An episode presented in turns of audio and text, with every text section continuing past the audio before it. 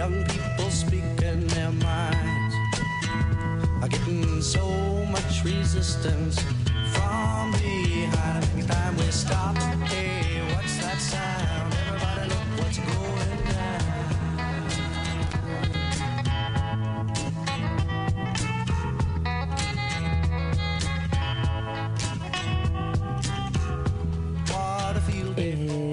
Six o'clock. Welcome, MutinyRadio.fm listener. It's time for the joke workshop here on MutinyRadio.fm. Yay!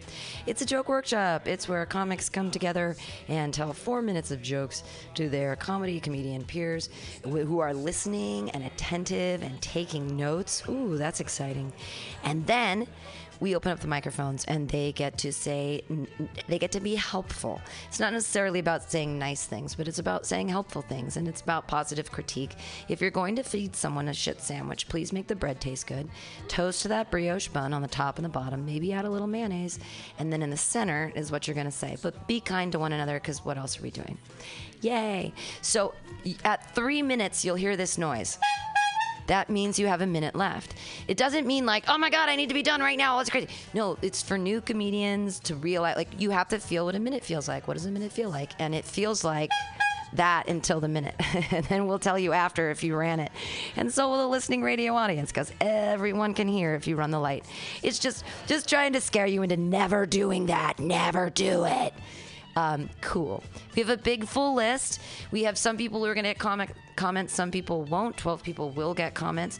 Our first comedian of the night. Again, people, get out your notepads and your pencils. If you're listening online, you can always give us a call 415 550 0511 and tell us what you think of these comedians.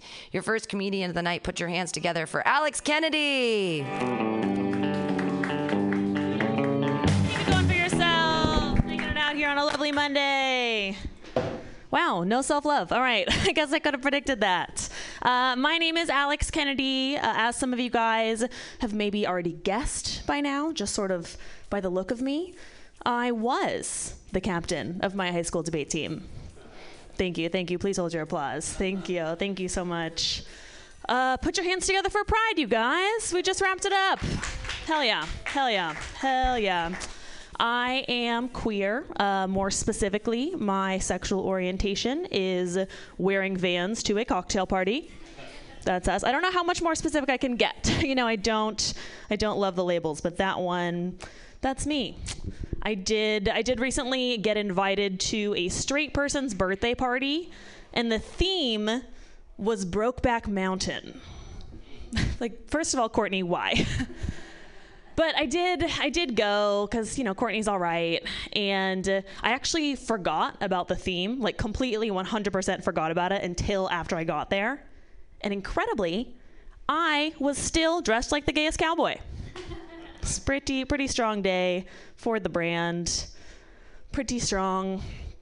Um, I think that if you if your boss ever tells you we are a family, you should just know that someone is getting fucked.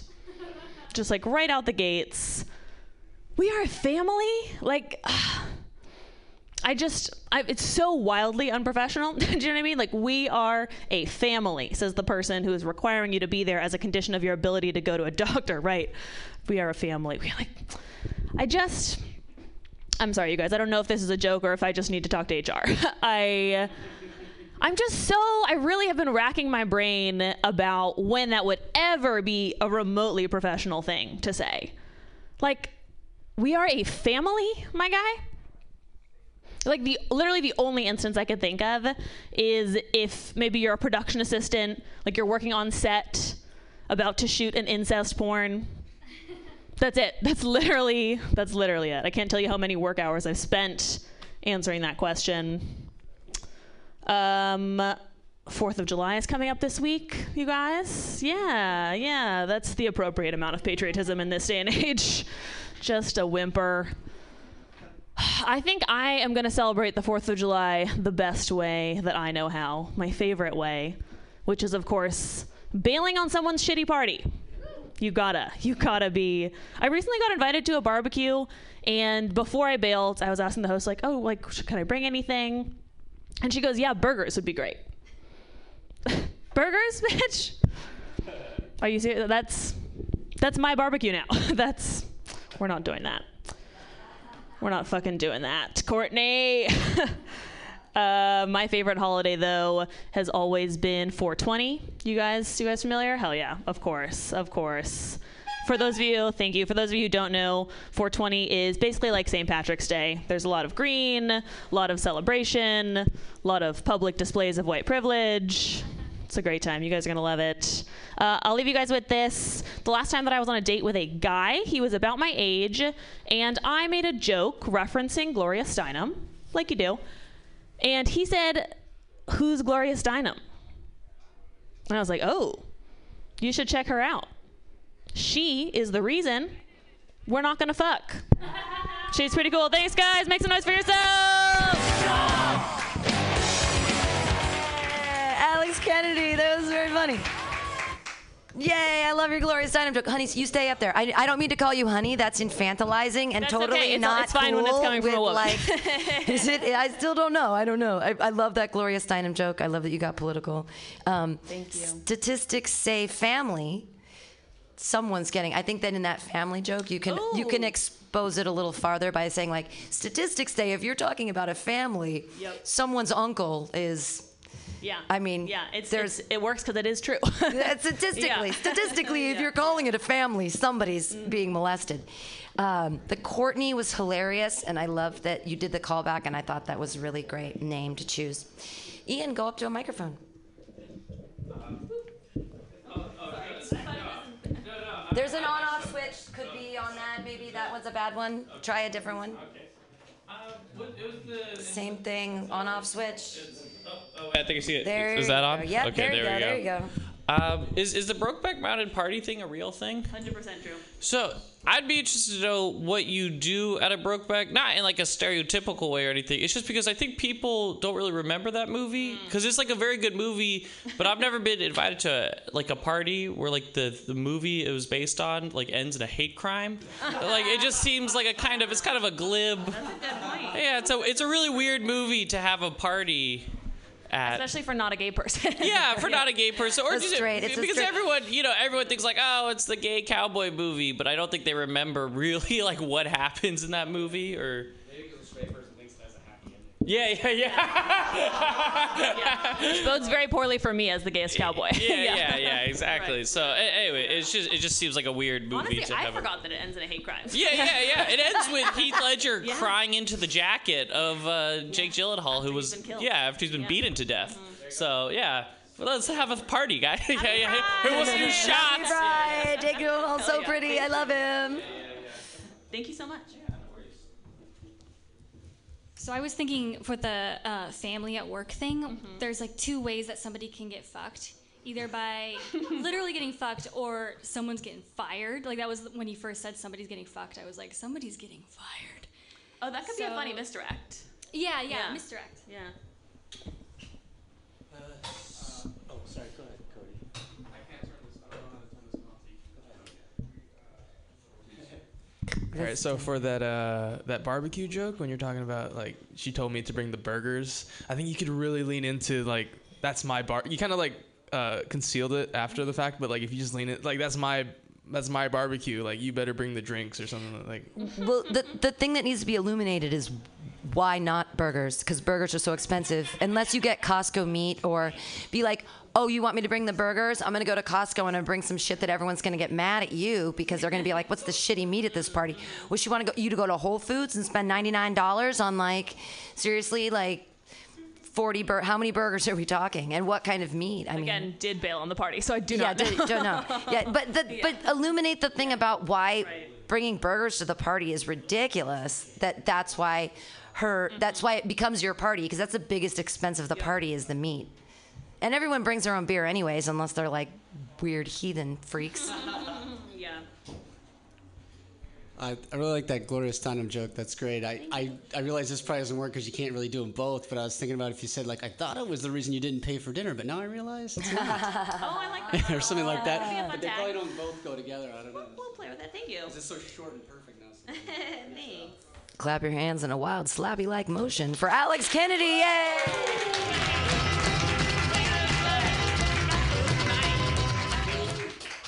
All right, that's exactly how the Joke Workshop works. Pay attention, take notes, and it's perfect. It's great.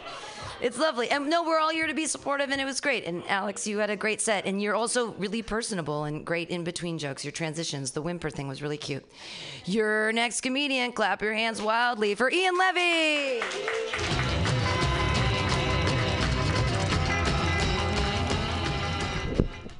Oh yay! Um, what was I going to talk about?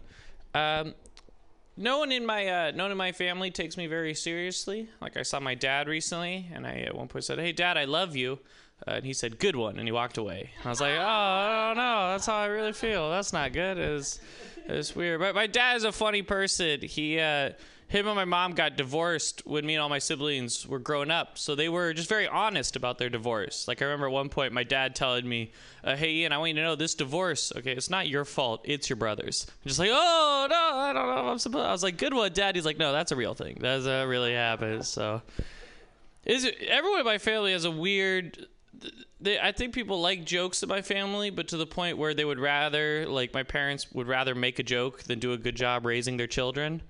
Like I remember once uh, when I was very little, one of my first memories uh, was me. My parents used to give us uh, little rewards for using like this training potty. Uh, and I remember once going to my mom and be like, "Oh, mom, I just used the potty," and she's like, "Oh, would you like a lollipop?" And I was like, "No." And she's like, "Oh, would you like me to read you a story?" And I was like, "No." Then my dad said, uh, "Would you like me to lock your sister in the garage?" Uh, and I said yes, uh, and you know, I, and he did it. He he committed to the bit and locked her in the garage. Um, and apparently, for years after that, uh, she was terrified of the dark. Uh, but uh, you know, I could use a toilet after that, so it worked. I'd say it worked out pretty well. I would say that's, that's if you want to teach someone something, just locks their siblings in the garage. It works out. I think I got a bit of my, my parents' sense of humor. Like it, I I like humor, so I use it to connect with people. But sometimes it pushes people away a little bit. Like I met. Do you guys know Lemony Snicket, who wrote a series of Fortunate Events? So I, I met him uh, at a book signing not too long ago. Uh, and because I love him, I was like, oh, I want to connect with him, so I'll, I'll make a joke, and, you know. So I when I when I met him, I asked him to sign my copy of uh, Harry Potter and the Chamber of Secrets. Uh, and I was like, oh, this is gonna be fun. And, then the second I handed it to him, I could see on his face. I was like, oh, this is not fun. This is not. He does. He, my hero, hates me now. and uh, yeah, uh, so that's. Uh, and then at, right after that, there was like a little kid behind me, and I could just see he was clearly like happy to sign the kid's book and stuff. And like they had like a mo- like so this kid had this moment with Lemony Snicket that I wanted, you know. Um, and so then later, the, when the, the kid was walking by me, I grabbed the kid and I locked him in the garage. I was like, ah, you son of a bitch, ah, that's what you get, you little piece of fucking shit. And, uh, no, I don't know. It was, I'm a weird, I'm a weird person. I think I'm, um, I'm a coward, uh, which I'm okay with. You know, that's you, you know, you are what you eat. So that's, I don't know. That doesn't mean anything. I don't know what that even means. oh boy, I um, I had this happen once. I uh, I once walked into a, a men's room bathroom, uh, and there was a man standing at a urinal, uh, and he turned and look, made direct eye contact with me, and he said, uh, "I can't stop peeing." uh, he said, "Help me." and I I just started to like back out, I, and then and then he said, "Please don't leave me," and then I left because I don't know what you do in that situation. Um, I've been to a I've been to a handful of uh, uh, funerals in my life, and I find usually at, at funerals there'll be someone who didn't know the person who passed away that well, but they always say the same thing. They're always like, "Oh, I didn't know you know Jason so well," uh, but based on everything I've heard today, you sound like a really amazing person. I just think it's. I'm just wondering how are they really crunching the numbers? Like, has there ever been anyone who's come to a different conclusion? Like, oh man, I didn't know Jason really well, but uh, based on everything I've learned today, he sounded like uh, garbage. Like, he sounded like a horrible. In fact, I'm glad he's dead. I'm glad he's okay. Is that too mean? Probably. Okay, that's my time. I'm Ian Levy. Yay! Ian Levy, yay! Ian Levy. Yay. Um, other people will say things, but I'll say these things first. Um, I think that you can come up with something funnier than besides she's terrif- now she's terrified of the dark. It's like now she can't be in a dorm room shower without crying, or now she can't. Oh, but think she of was scared of the dark.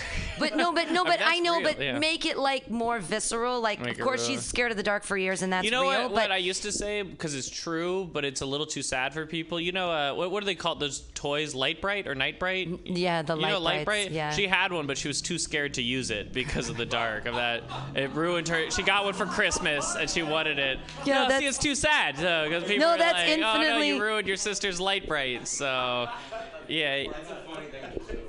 but I would I would do that in in in in the laws of three like and so I did that and then she was afraid of her Lite-Brite and then now like so that it because you say now she's afraid of the dark forever but in saying forever it gives you three opportunities to give specific bizarre examples of things how you fucked her up with the dark so I would just think about like weird scary places to be in the dark Yeah. Okay. That all sounds good. Get on a mic next time, Rod. That's pro tip for the old veterans around here, right, Ian? All right. Uh, Uh, I'm not taking questions. Per- From, perfect. uh, okay, thank you. Yeah, yeah, yeah, yeah. yeah, yeah, Um, yeah, From cis white men today. thank you. Nor should you ever. Good for you. Your Very time well. is over. Too bad I'm taking more. That's why white privilege. All right. Yeah, yeah, you look uh, like the poster boy of white privilege. we'll do this offline. Um. I love you, Cole. I wish I could say the same. Uh, I, uh, I like the uh, Lite-Brite thing. I, I kind of, I, I think I, it is obviously sad, but I feel like there's a lot because it's such a ridiculous item, and I kind of like the perspective of your parents mad that you ruined their expensive toy for, you know, yeah. like, like they're not upset about the sister being traumatized. They're like, we bought this Lite-Brite, and now she doesn't use it because she's scared. Fuck you, kid. you know what yeah. I mean? You know, what might be, do you think it'd be funnier if she doesn't? Because this didn't happen, but if she was too scared to use it, and my parents yell at her for buying, spending money on a Lite-Brite, and then she doesn't use it. Yeah, that, that's So kind of where I'm going for. again? Yeah, yeah, yeah, Yeah. something like that. Yeah. Yeah, yeah. there. I just want to come off as the good guy of the story. That's all I care about. Is as long as my sister's a piece of shit. the microphone? Okay. Uh, I find in personal experience when somebody says, uh, please, is that is this dead? gotta turn it on. Oh, you turned it off. Yeah, yeah. Oh, I did. Yeah, and I'm not. Uh, I'm not taking questions. On off Okay, cool. Uh, I find that when someone says, uh, uh, please don't leave me, it means you should leave them immediately. Yeah. I don't know if that's something you'd throw in. It's like somebody says, please don't leave me. That's usually a sign you should get the fuck out of there right now or something. You're you just But- a heartless man? What is? Are like people go, please don't leave me, and Rod's like, see you later. Like, what the fuck is wrong with you? fucking monster. I guess I'm also a monster because I was gonna. I think there's something uh, in the in the urinal bit, like when he asks, like, "Can you help me?" I think there's like maybe a "Can you help me?" Pause. Like how? like what is he asking you to do there? Yeah, Is he yeah. asking you for a hand? And then I think when he says, uh, "Please don't leave," it's like, yeah, now I have to leave. I think Yeah, yeah. I, I used to make up a bit about trying to do like uh, like the scene from Ghost where I was like Patrick Swayze but I don't know. But it, it never really it never really worked for some reason. I, So think, I think explore it. I think there's two distinct punches there. okay. Oh, thank you. I was thinking, like, what if uh, you justified being cruel by like leaving and then going like, and I just thought I didn't hear any peeing. Like you just sitting there. there was no peeing happening. I can't stop. Like he's just trapping you. Okay. Yay! That was Ian Levy. Sorry, we got so many people today, and we gotta cut that eight minutes short. Your next comedian, lovely human being. Put your hands together for Cody Abe.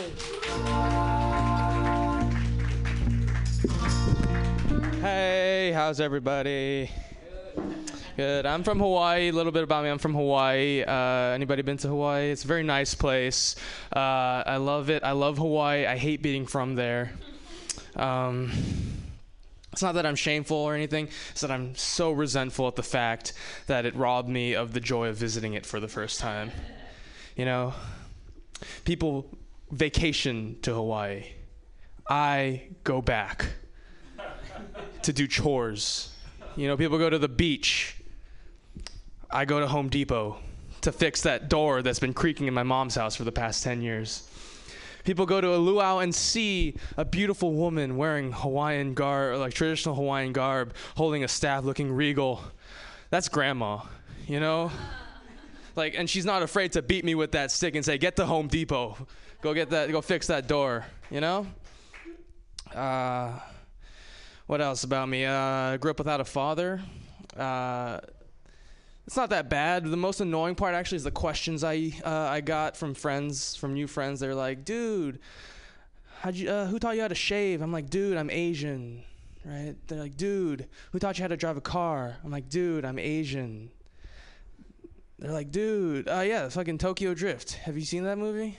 That's how, that's how. They're like, "Dude, who taught you the the moves of the ladies?" I'm like, "Dude, I'm Asian."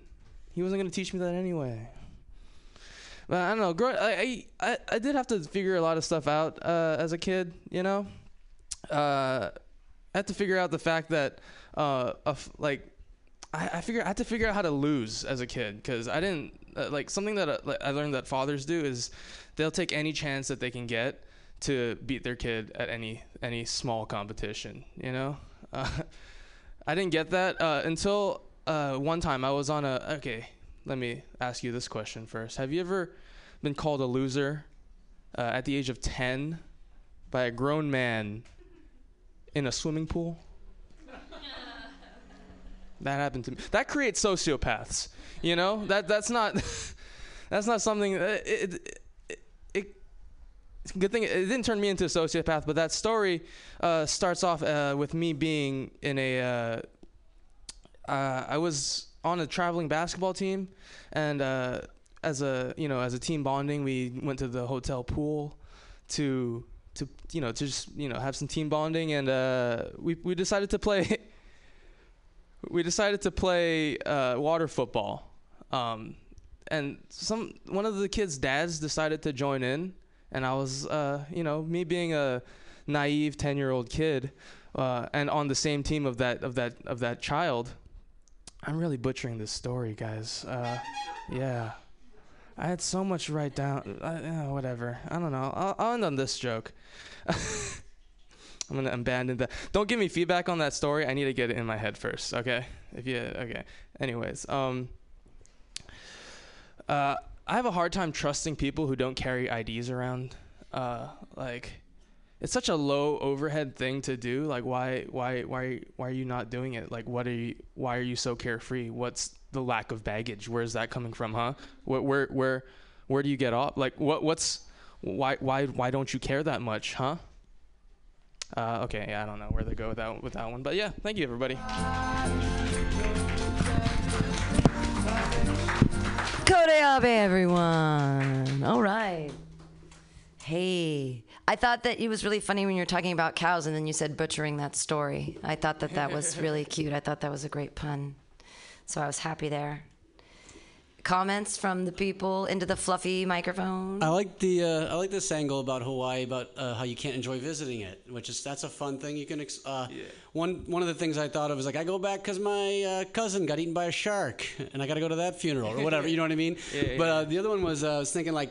Uh, you could say like, "Hey, what do you want? Where do you want to go for your honeymoon?" She's like, "I want to go to Columbus, Ohio, for 14 years, so I know what it's like to visit Hawaii." do you know what I mean? Something like that. Yeah, yeah, yeah. Anyway.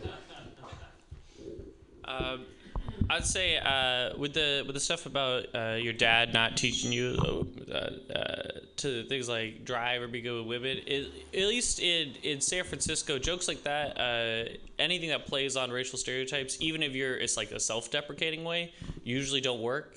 Uh, just in my experience, because the the audience will, even though you're joking, they'll they'll either be offended or just go like, "Well, I can't laugh because I'm a, I listen to NPR." Like that's kind of Okay. the. So just I kind of messed it up. Uh, I don't know if it's May- any- Maybe I, it, it might have not been clear to me, but I would Yeah, say yeah. even if you're referencing stereotypes, if it affects, even if it's something that's affecting you directly, in Yeah, ne- yeah. if it's in a negative way, that most audiences you won't get a good reaction from Okay. because you have you have other like your other jokes had, had, had interesting premises and stuff. Yeah, yeah, yeah. That uh, not to say that one's bad. I might have just No, it, it. he is right. The audience pulls back at some point, and different cities pull back in different Yeah. ways, and Yeah, different yeah. people are more PR in places than others. And And so, yeah. we're allowed to fat shame here, but not in Seattle. So whatever that means. I think yeah, Like yeah, there's. you, you just have to be really yeah. It's it's a really fine line, particularly with anything in race in San Francisco. It's uh, even when it's self-deprecating, it's pretty hard to make it work. So I'm just letting you know. Oh no, yeah, okay. Yeah, yeah, but- thank you, thank you. Uh, f- just to give everybody pointers, please, please get your mouth right into the microphone. I know that we can all hear you here, but we're creating a radio podcast, and so when you're far away, it creates some feedback. So really get right into that microphone. Thank you. Love the setup to the Hawaii bit at the beginning. I think it could be even stronger with a combination of emphasis and pauses. So, like, I love Hawaii, pause. I hate being from Hawaii because Right. I think that contrast could be even stronger. But I like it. Okay, thank you. if you are gonna uh, go racial, uh, I feel like the joke needs to be a little bit more clear. Because you go uh, like, "Who taught you how to drive?" and you go, "I'm Asian." It's like, I feel like you need to. If you are gonna do it, Oh no, I, I, you I got to fill say, it like, in a I- little more. I kind of, I kind of messed, I kind of fumbled my words there. I just like Right. started like the next part. It, the the joke is like, dude, I'm Asian. Tokyo Drift is my favorite movie. Right, but you, yeah, you could go like if if someone's like, "Hey, Yeah, who taught you how to shave?" You could just be like, Does, or or who taught you who taught you how to drive? You could just be like, "Does it matter?" You know, and then the implication is you're Asian, so you don't have to say it. He's you know? right. If, if you if someone if you set that joke up and say who taught you how to shave and you look back at them and say who taught you how to drive, that's also fun. Like because you're calling them anyways. Okay, No yeah, one knows how to drive. Honestly, it doesn't Yeah, yeah, matter. yeah, yeah. It doesn't matter if you're Asian or white Yeah, or yeah, black. yeah. No one knows how to And drive. no in one San like you're driving around like you almost get into five accidents no matter Every what. Every time, even as a passenger, it's Yeah, the yeah, yeah. scariest place. What? Who? Why can anyone drive Uber? But yeah, you can make it the implication without saying yeah, okay. Asian. Yeah, you know, yeah. like does it matter? And then people will look at you and they'll be the racist ones. So, yeah. Okay. Let them be the That's my five racist cents. ones. The Let reversal. them be the racist ones. Clap your hands wildly for Cody Abe.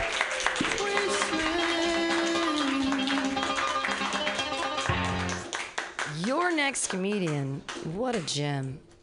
It's you're sitting here like you don't even care. He knows he's next and he's on the phone. He's on the phone. It's okay. The kids were on the phone today too. I did a bunch of podcasts with a bunch of seventh graders today, and they were doing a podcast while they were on the phone. And I was like, "How can you be playing something on the phone and be talking at the same time?" And they're like, "The future is now, Benjamin. Put your hands together, everybody, for Mark Neuer." Thank you. Thank you. I am amazing. Fantastic. I'm fucked up. I know I'm fucked up because I'm terrible with my money. And for that fact, I hate being in a relationship. I do. My girlfriend likes when I give her X amount of dollars to put aside for rent every week. So then I have to fuck around and steal money from myself. And that's some bullshit when you're having that conversation with yourself, trying to talk yourself in to stealing your own money, as if that's a bad thing. It's your money. Or is it is it my it's my money and I need it now kind of thing. Is that what it is? No?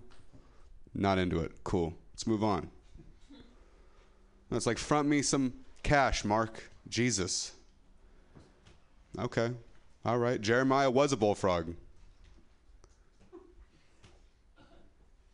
right? You have my attention. He was, Cole Chapman, a good friend of mine. Was? What happened to the friendship?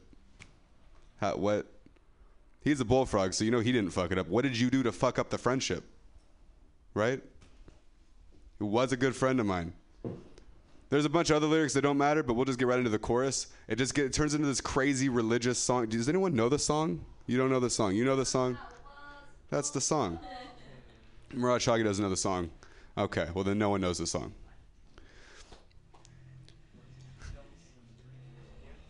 Yeah, he's drinking wine. He's getting fucked up. This bullfrog's cool. The bullfrog is dope. He's drinking wine. He talks. He speaks some language. I don't know what language it is. But he's a bullfrog. And he was a good friend of, of mine. What the fuck happened? What the fuck happened? There's not enough context. And then it turns into joy to the world, all the boys and girls, all the fish in the sea. I think that's what happened. You didn't include bullfrogs in your fucking song, you piece of shit. You know the band's name includes bulldogs? The band's name includes the, the word, words, word, bulldogs. But they couldn't make a song about having a friend bulldog because if you had a friend bulldog and made a song about it, no one would give a fuck. Because everyone has a bull, a friend bulldog. Everybody, you have a friend bull. You have a friend bulldog. I know you do. Murad Shaki, friend bulldog, guaranteed. Exactly. But having a friend bullfrog, pff, that's something special, Justin Carisi. It really is. It is. It's something special to have a friend bullfrog.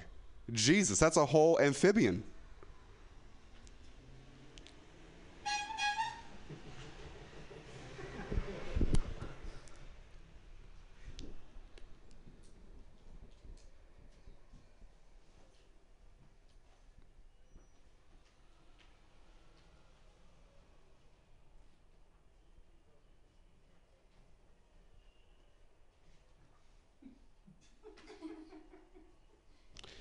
High school, I received an award for um, engineering through the to the program uh, National en- uh, Energy Engine uh, no National Energy Education Development Program.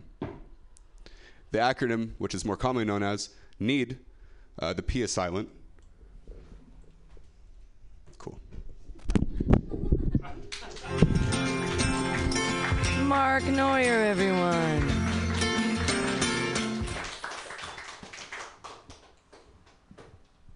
Don't know that I'm not friends with a bullfrog. this is bullshit. That's called attacking your audience. Um, I think that bit would go a lot better if you let people know what you were doing with the song and then went through the lyrics a little more clearly. Because I've heard that bit before, and I even for a second I was like, "What are you? Huh? Oh yeah, that bit." I think if you just make it more clear and you go like, "What? th- what where did these lyrics come from? Why is that such a weird song?" Because it sounds weird, and I think I may remember hearing it, but I don't know if if it's in everybody's memory stronger than it is mine. You might have to just play that up more, but I think that could be funny.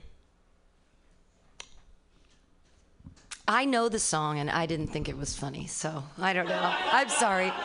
I did a dance to it in high school. No, I was on the pom pom team and we did a dance to Jeremiah who was a bullfrog. Does this include any commentary Was a good that friend is- of mine. That is going to help my. Never my, understood that- a single Or word are you just gonna sing my but he bit? helped Okay. me drink my you go. wine. Burner, Pam gets the, burner, Pam gets the, the, the, the, laughing and applauding that I deserve during my I'm just bit. saying it's a song, but I know, but where was the where was the constructive criticism? Well, I'm just saying, is is it why choose something so obscure if you're not going to define it? Like I get it because I'm obscure and I'm old and I know that stuff, but you have to relate it to people.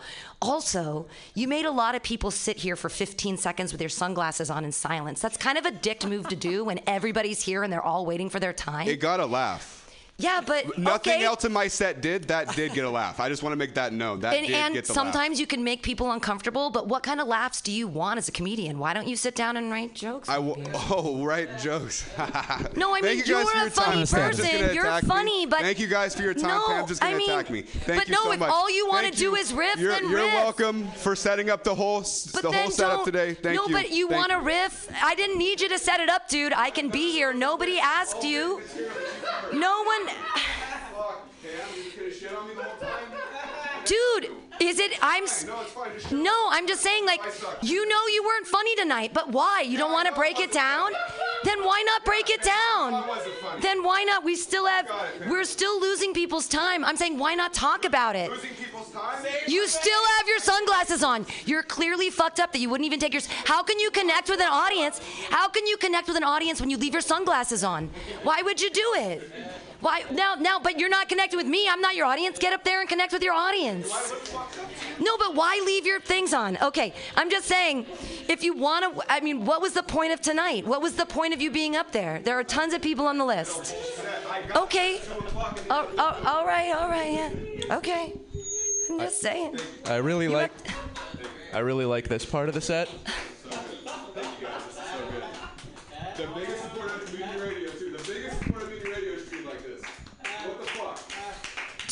Not want honesty? What do we want?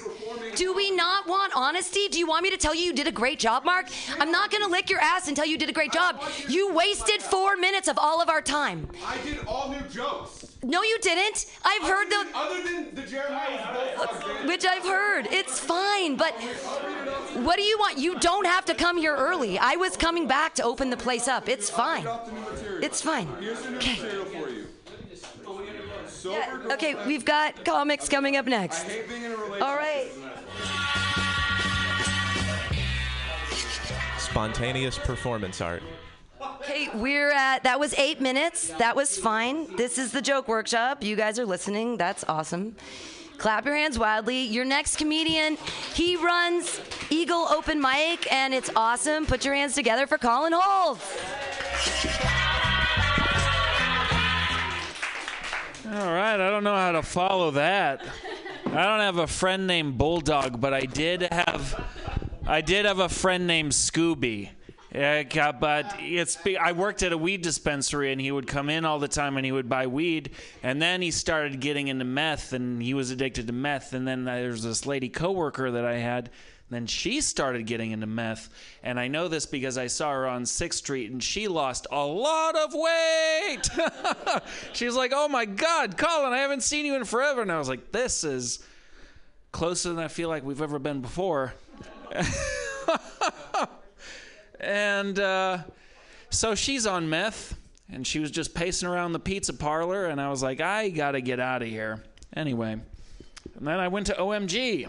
Yeah, there we go. Woo! So there you go. Friends on meth. Man, what a world. Things can things can change in six months, huh? uh, I was at the bus stop earlier today. It was 1 a.m. Also at the bus stop was one of the most beautiful women I've ever seen in my entire life. And she, believe it or not, came up to me.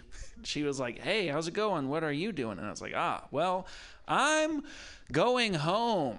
And then she brushed her hand over my crotch and she said, Well, where's home? And I was like, Tied. well, it's about a 30 minute bus ride away. Uh, then she said, Well, do you need any company? And that's when I realized, ah, You're a hooker. That's what this is. And she was like, Yeah, duh. Um, and I was like, Well, you're welcome to come if you want. However, I do not have the $2.75 for your bus fare. and then she just stared at me for longer than I was comfortable with, tried to figure out what to do in this situation. So I. Well, I leaned in to kiss her. Because. Because before that, she she said, "Can you give me something for luck?" And I was like, "Well, this will be." She was like, "No, that's." N- wow, fucking way to fucking jump the gun on that. And she was like, "No, I meant money, you idiot." That's what she meant when she said, "Can you give me something for luck?" Anyway, this is an anticlimactic story, okay? Nothing happened. She walked away. I got on the bus and went home. The most exciting part of the story is that the bus came on time, all right? The only thing that came. I. this is uh the best part. Okay, I got like a minute left. She's screwing in the horn. I was at the bus stop and uh, a guy came up to me and he's like, "Yo, give me your phone." And uh, I looked up at him and I was like, "No." And he was just like, "Oh, you didn't really do anything about it." He was just like, "Come on, man, give me your phone." And then I ignored him by looking at my phone. And he went away. I was like, I like to imagine he got home and his girlfriend was there and she was like, How was your night, honey? And he was just like, Nobody respects me at work. But she she's like, Oh, come on, honey, I think you're a great thief. And it's like, For the last time, Sarah, I'm a mugger. There's there's a lot more on the line. I'm not some fucking cheap coward who steals in the night. This is face to face. I'm an honorable man. I'm going to steal things from people. Oh, well, never mind. That's it. Colin Olds, yay! I'm so glad you broke, brought that joke back. I think it's so funny. It was next. No one respects me at work. It was great. I was thinking with the um, the weed joke, you could say like, after you set up that you worked with both those people at a weed shop, and they get into meth, you'd be like, clearly weed is a gateway drug. weed ruined these people's lives. Yes. Your hooker story was great. I don't think it's anticlimactic at all. I think it's very funny, like the whole way through. That the 275 line is very funny, and the whole thing. I like it. I wonder if, like, if you're looking for an end of the hooker story, you might be like, cause it, it's it's fall, it's getting, uh, it's unraveling and getting worse. more You, Yeah. talk. you might just go, oh, you've heard this before, but now that woman is my wife, or something like that, where it just would be the opposite of what you'd expect. I don't know. But uh, my main thing. 30 minutes say- later.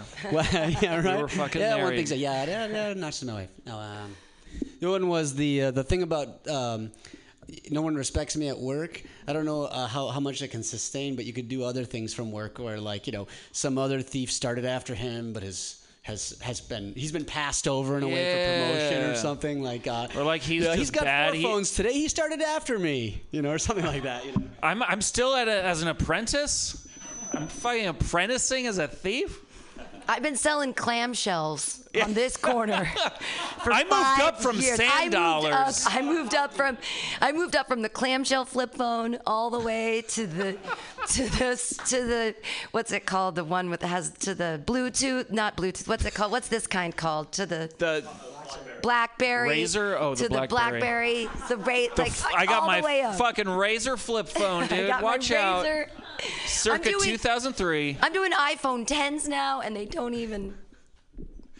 No one, no one does respect you, dude. Fucking- Actually, I would respect the shit out of that. Like, it's the screen isn't cracked; it still works. You get service on that? That's insane. Crazy times. Uh, clap your hands together. Colin Holtz. Go see him on Wednesdays at the Eagle, uh, one of my favorite open mics in the city. Love, love, love that. Your next comedian, he's from out of town, so we're doing a little bumpy, bumpy. Uh, he doesn't get comments, so just pay attention and laugh, everybody, at Jonathan Galliano.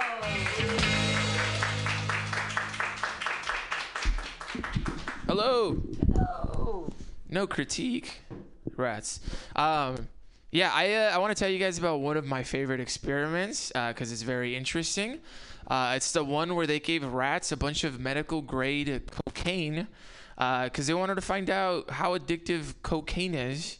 Uh, the drug that you know sometimes in a pinch, uh, people that don't want to suck dicks suck dicks for, and.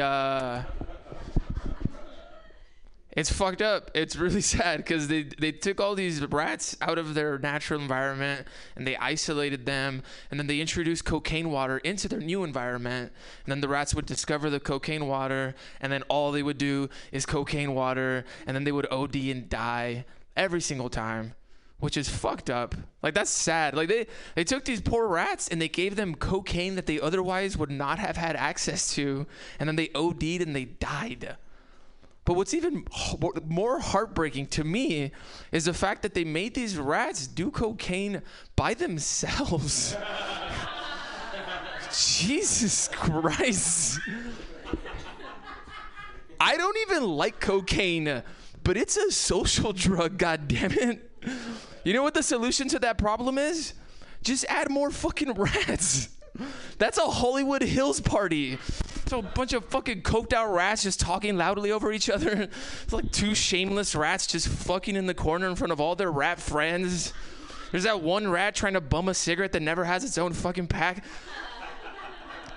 This is why that experiment pisses me off, right? By the way, I used to work in a laboratory. I'm not uh, insane or anything. Uh, they gave these poor little animals such a human drug, but they took all the humanity out of the experiment, right? Like these rats aren't doing blow till 5:37 in the morning. They fucking snap out of it like, "Oh fuck, I gotta open a Starbucks." Like, just unlimited free cocaine. There's no unlimited free cocaine out there in the fucking world unless you're a fucking Colombian or a child actor or something. Like, that's so fucked up, right? Rats are actually kind of smart. They've taught them how to do things. This is what I believe they should have done. If they wanted to learn more about addictive behavior, they should have given these rats a limited supply of cheese at the beginning of the month and then figured out how to make them trade that cheese for cocaine. Those rats would get their shit together. Just have some strung out rat just pacing in his cage, like, Jesus fucking. I blew all of my cheese on cocaine. Like fucking. The scientist is confused because the rat's like tapping on the glass and scratching it and shit. He's like, I feel like specimen 42 is trying to communicate with me. The rat's just fucking twacked out, like, can you guys front me? I get more cheese on the first. Fucking. Uh, that's a fictitious rat character I made up. Don't overthink it. Not a. Thank you for the horn there. Could they have taught them that you should have used like Pavlovian fucking conditioning to, because the horn? I don't know. I'm just you know trying to make things happen. I like science a lot, but uh, I'm really tired of people talking about uh, artificial intelligence. I'm fucking over it, right? It's like, ah, are we gonna create sentient life? Yes, don't worry about it. We're gonna create artificial intelligence, and it's gonna be obvious. Everyone wants to know when we're gonna do it. It's gonna be pretty obvious we created artificial intelligent life when sex robots just stop letting random guys come on them, right? That's a pretty big fucking clue. All right, you guys, that's my time. Thank you.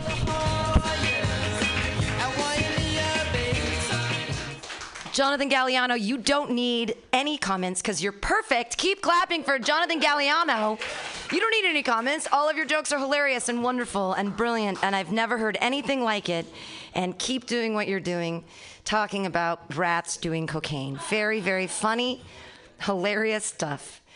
I loved it. Everybody, your next comedian, love him too. He's such a doll, and I love his material, and he's also so cute. But I don't want to infantilize him because that's part of his material and has nothing to do with that. And it shouldn't be about what anybody looks like. It should be about what's in their hearts. Put your hands together for Murad Shaki.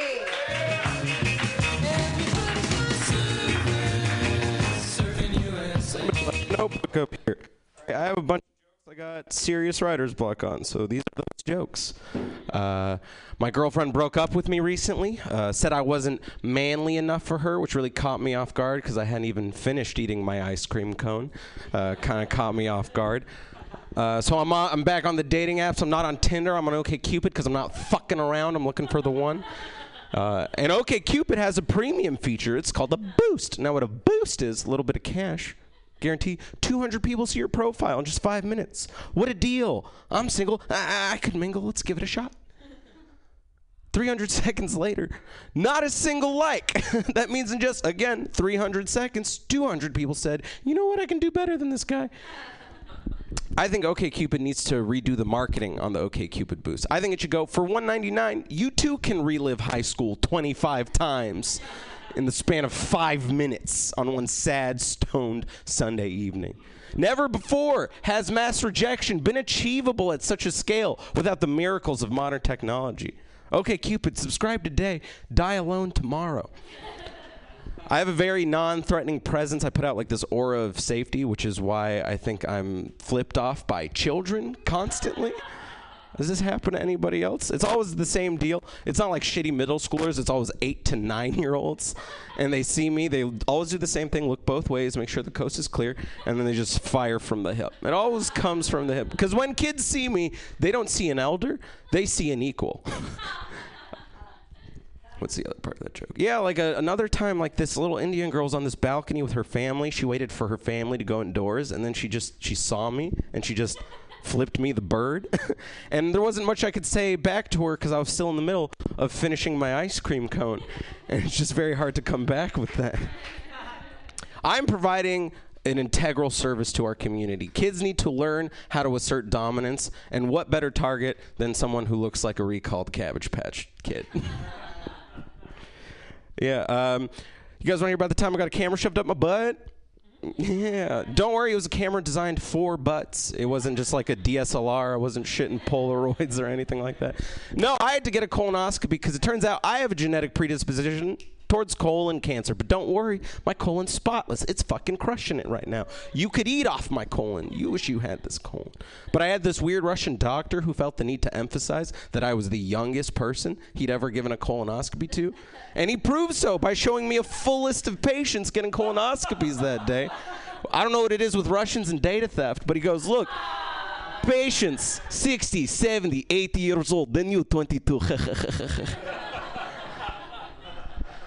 I'm sorry, dog. I think I missed the punchline. Was it we save butt camera for people close to death anyway? Uh, but when the procedure was done, I woke up to fucking Rasputin doing an impression of me to my family. We turned him on side. He cried like little baby. Came here for a colonoscopy, not a fucking roast battle, guy. Uh, but colonoscopy prep is really brutal. It's a 24-hour clear liquid fast. You can only have like no solids, just Jello. And I didn't have any Jello because I'm not a fucking mom from the 40s. Uh, so I went to Safeway, couldn't find any Jello. Asked an employee, "Where's the Jello?" To which he responded, "Oh, Jello, like for Jello shots." That's a weird deviant first association to make with Jello. That'd be like, "Oh, you need lotion, like for jacking off." Oh, you need a belt like to beat your kids with? or you need bleach for that final cocktail? All right, I'll leave with this. Um, I had a lady come up to me and tell me that because of my very kind, very non toxically masculine face, that she just assumed I was genderless. it's like, yeah, that's what I was going for. My pronouns are actually what and huh? I don't know. It really comes off as like, wow, you seem like not a man. What do I have to do to prove I'm manly? Grow a beard, get into carpentry, stop eating this ice cream cone. I don't know what I gotta do. Anyway, thank you very much. Murat the hottest four I've seen in from anybody. No, I'm gonna be honest. That's the hottest four I've seen from. You had punchlines every 35 words. You did seriously. You had you had callbacks. You had punchlines. You started with an ice cream cone. You brought it back three times. It was amazing. I feel like you can bring that boost thing back. You had all kinds of funny ways you said things. You like seriously. You killed it. You. I, I wrote at one one minute and thirty seconds. I counted ten punchlines already. Wow. And you were at one minute and 30 seconds. So you were doing them faster than 25, 35 words a piece. You killed it. no, you, you. were like, you took it seriously today. And the Russian accent is killer. Like, it was a really, really, I have nothing to say, but like, wow. Thank you so much, Pam. Uh, yeah. No, I was just thinking, um, uh, like all the items you listed, it'd be kind of funny just to like double down by making jerking off every one of the options. exactly. That's That's great. I should have stopped. What's the belt recording. for? Jerking off. Like, so what's the bleach for? Jerking. I like that a lot. Yeah. Cool. Uh, yeah, heavy plus one to the Russian accent. Definitely keep it. Also loved the flipping off act out. It's just perfect. Um, was there anything else like inappropriate that the doctor did? Like maybe did he have like photos side by side of everybody's colonoscopies or something? like I'm Uh, picturing like in a photographer's like studio. You know they have like all the Polaroids of like everyone. I don't know. I think there's maybe something. Yeah, maybe just like a little more patient photos. Some other wild like, shit. Yeah. Yeah. It's it's a lucky bit for you because it gives you the opportunity to connect with people on so many different age ranges, and that people that are younger, they're like, "Oh my god, colonoscopy," and people that are like older are like, "Yeah, man, you had a colonoscopy." so it gives you an option to like connect with a lot of different people in the audience. Cool. Yeah. Uh, yeah, I don't, I don't really have any uh, good suggestions because you, I- you obviously killed it. But uh, I think maybe something like, yeah, you could probably do more with like the doctor fucking with your parents, or like maybe they're showing him the video and being like, "This is when he was crying," oh, like some, some shit like that. I think because like, the Tiny more- polyp. Because I, I used to paint. Polyp a- is a fun word. Polyp is a fun word. I cut Tiny a big part of, uh, I cut a big part of that joke uh, out where I'm setting up how I actually had a panic attack uh, right before the anesthesia kicked in, but it was a lot of filler. Uh, so I hope it's actually clear that, like, when I say he cried like little baby, oh, Murad had a panic attack uh, before the colonoscopy. Is that clear? No. Correct him. Huh? You can correct that. Yeah. Like in the conversation, he's like, "Oh, he was crying." Like, doctor has a panic attack. I would think you. Yeah. Thanks for respecting my panic attack. That was a panic. That was a full blown panic attack. Yeah, You yeah can then give some Russian response, like like a, what is a panic attack? what is panic? What when is you have no panic food for attack? three Is months, this- panic attack. Is this, is this when the SS comes to your house and they wake up your whole family and they take away your beats? I, I mean, like, there's that, uh, but I also think the the uncertainty of like, oh, did he was he crying at, while he was under, like, for some reason, or was I awake? For yeah, yeah, or like, were you awake for it, or like, were you like, like under anesthesia, fucking crying, you know, like because it's a, your. Mm-hmm. Okay. Cool. You had an amazing set. Everybody, Murat Chaki, Oh, yay! Well, we're going into a quick rock block of uh, amazing sets. Your next comedian, he won't be getting uh, comments, but he will be hilarious for you. Clap your hands wildly for John Gallagher! Yay! Thank you, everybody. I uh, was walking around my, my home of Oakland, California, and as I'm walking around the street, a, a guy decides to stop me, and he says, uh, "Huh, looks like your skateboarding days are over." And they just kept walking, and just like what a it's one like a burn, just so gnarly. like you just had to stop and just go, "Gah!" Like it just felt like a a train hit you. Because you ever you've had a person tell you you look bad. Have you ever tell you a person uh, had a person tell you that you look like a bygone era? You know what I mean? Just like a like a dead dream. Like like if this was like the 20s, you'd be like, "Keep, don't work too hard, Dust Bowl," or like. Or if like a boomer would be like, "Don't throw." There's like high school's over, Montana. like just all that shit. No, it just was such a brutal, brutal burn. He just, yeah, it, in one fell swoop, he just told me I'm old and look like shit. And I was having a good day until that moment. And it's like, nope, you're broken. Don't try. Give up. Um, I was, I was, I, I told that joke a little bit ago, and I said the thing about how, uh, like, it's kind of like the real Rip Van Winkle story, you know, like, cause that's the story. If you guys know it, this is the one about like the, the like the first like American fairy tale, and it's the worst fairy tale ever. It's a dude goes to sleep and he has a beard, and they're like, "Whoa, look at this guy! He's got a beard now." And that's it. He just like went to sleep for like 80 years, and then he had a beard, and that's that's a story. It's like a man went into a coma and no one did anything. Like that's the. it's like, should anybody check up on him? It's like, no, he's fine. He's just growing his beard and fucking go poke him in a stick if you want. It's like we got somebody else in the stockade. It's horrible. we shit in buckets. It's a terrible time to be alive, generally. Really. I was walking along on a, Pride, and uh, was, Pride was a, a fun day for everybody.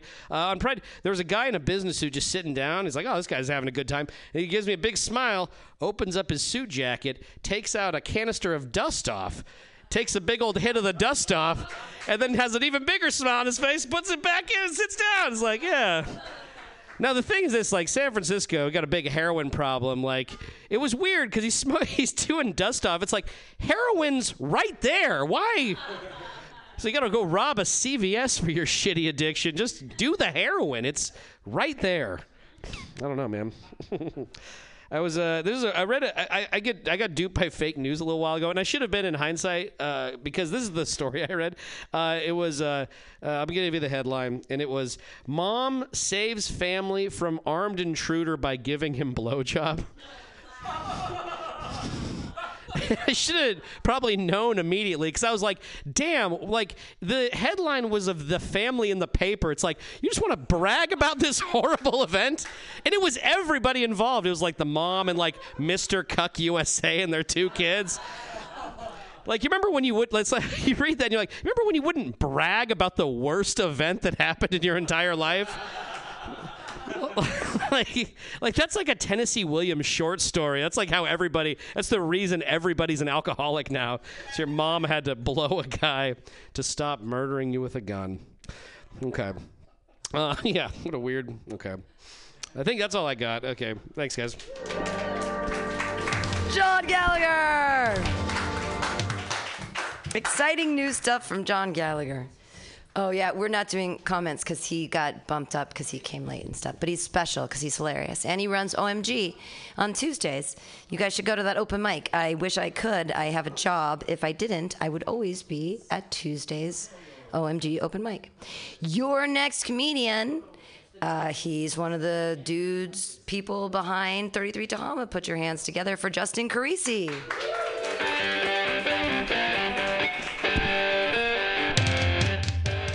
Hey everybody, I got a fun little story I want to make more fun. Um, I am a weirdo. My friends know it. You suspected it. I'm confirming it. I'm a, I'm an interesting character. Um, What I want to make clear is I think I'm like entry level weird. I think I'm like a normal person's weird person, right? My weird friends are extra weird. I'm pretty sure I know a witch. And I want to be clear about that. I don't mean like a girl who loves astrology and has bipolar disorder. I mean, like, I think I know a wood spirit. And I'm going to tell you why. Uh, I met her, and her life was an absolute catastrophe. So I said, uh, if it would help you out, you could live in my closet. And she did for a long time. and that's where a witch would live, that's where the brooms are. Uh, she swears to God that she's from Minnesota, but she talks like a fairy tale princess. This is what she sounds like. She'd be like, It's a little warm in the closet today. I'm going to sleep out here. You ever heard anyone from Minnesota? They talk like they're gagging on marbles. Oh, me and Douglas are going to go down to the mall today, don't you know? I'm from Minnesota. You're lying about being human. She has gold eyes. She has a lion's mane of hair. She would wake up in the morning with leaves and twigs stuck in it, and I would pick them out. Like, did you go outside last night? And she'd say, no. That just happens sometimes. Not unless you're a witch.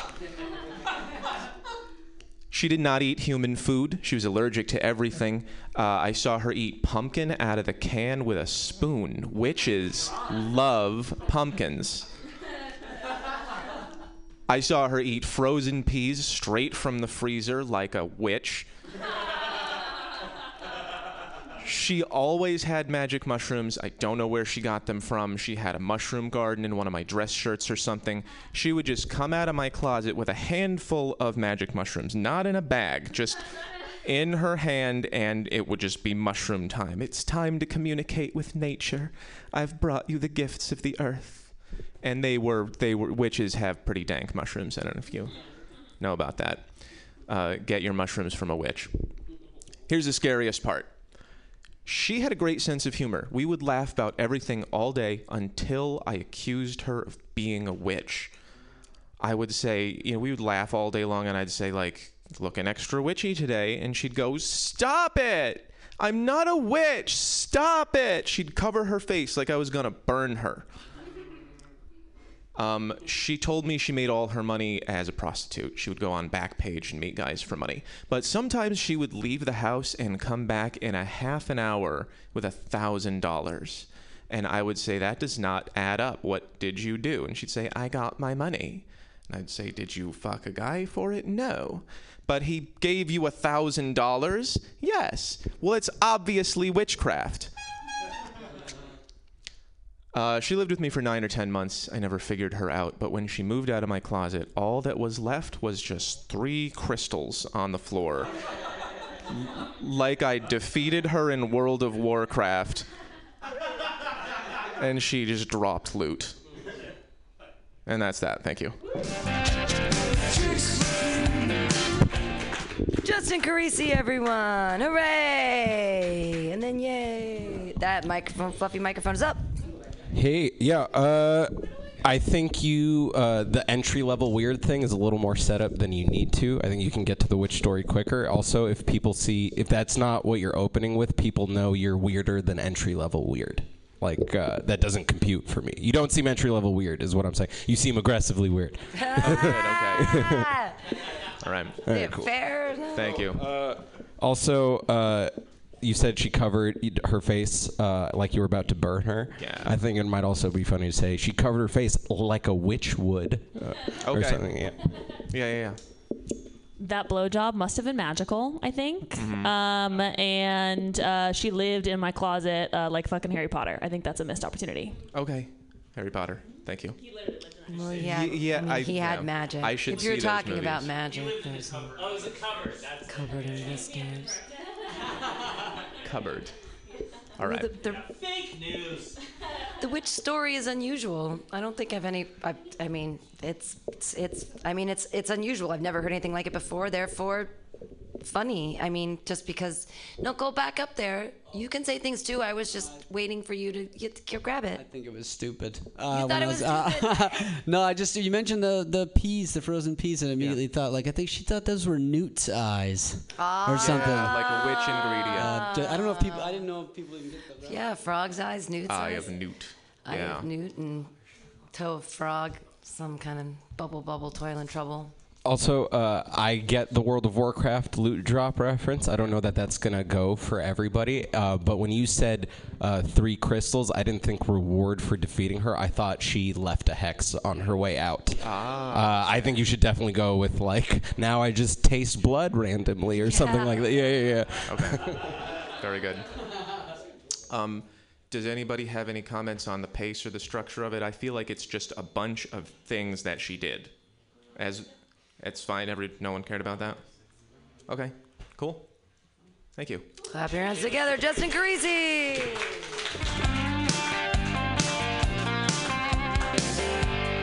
All right, moving right along. Your next comedian. We're also he's not getting comments because he's uh, jumping the list, but he's been in this forever, so he deserves it. And like, I wouldn't. I honestly, if I put him up, I'd be like, I don't know what to say to you because you're always so fucking funny. Put your hands together, everybody, for Cole Chapman. Talking about me. Hooray! How you guys doing? Yeah, good. Yeah, shut up, James. I'm kidding. Everybody, James Moore, everybody. Yay! I do want to. Uh, John, I thought that uh, Air, the guy just shooting up Air, that's like the worst Mentos commercial ever.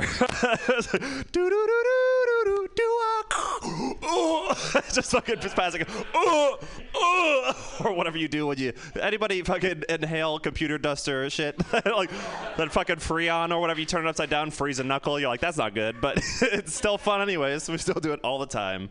Uh, good family fun. Um, what want to talk about, man? Uh, I don't know. Uh, I've been at my job for like too long now. I realized this. It's about five years, and I realized this uh, the other day when uh, on in a single day I ran into the same coworker three times on my way to the bathroom. Uh, I know, yeah. Fuck that, fuck that, because it's so. It's like it's a very upsetting thing. Because eight hours, three times in the same bathroom. This man is 67 years old. Now I'm getting concerned for my own health. But like, the first couple times it's fine, right? First time you're like, "Hey, John, how's it going? Oh, oh hey, uh, have a good weekend. All right, well, see you around the office. Okay, see you later." Yeah. Second time around, it's like you got to make it cute. You're like, "All right, we got to stop meeting like this, John. all right, okay, all right, well, we'll see you later." And the third time comes around, you're just like, "What the fuck, dude? Like, are you serious? Like, what the what what is happening here? What why are we like? I'm just concerned. I'm like, did we synchronize sphincters somewhere along this 67 year old man and me, just like linking up on this fuck poop cycle? I don't know. It's garbage. I don't want to. Anyways, guys, workshop. Uh, don't give me feedback. I don't deserve it. Uh, plus, I'm not allowed. Uh, anyways. I don't know. Uh, I uh, I do enjoy having this face, not just because it's white. Let me explain. I don't know. I got a lot of weird reactions, like in, in strange places. You know, like uh, uh, uh, I was walking through the Tenderloin not too long ago, and some people get sketched out walking through the Tenderloin. I think it's scary, uh, but it's not scary for me anymore uh, because I realized I have uh, this face, and when I walk through the Tenderloin with this face, you get a lot of funny reactions. Because like. I got the kind of face that looks like if you were going to ask me some kind of question, I might answer you almost exclusively in big band jazz music. You know what I mean? And that's like when you walk through, they're like, "Hey Cole, how's it going?" I'm like, "Wah wah wah wah wah wah wah biddy biddy biddy biddy biddy wah ba da ba ba ba." Like, forget I asked. Jesus Christ, shut the fuck up, you goddamn trumpet face. Uh, so like, I walk through the Tenderloin and I got this kind of face, you still got drug dealers on corners trying to hawk their wares. And at the end of the day, they're good salesmen. So they change up their pitch from from something like you know like oxy weed coke like that kind of shit. They change it to something more my speed. Like I walked by one guy and he whispered in my ear. He was like peanut butter jelly sandwich. I was like what? It's like, what the fuck you say? He was like, peanut butter jelly sandwich. I was like, what jelly? He was like, grape. I was like, get out of here, man. Fuck that shit. That's disgusting. It's disgusting. He was like, Flintstones chewable vitamins. I was like, all right.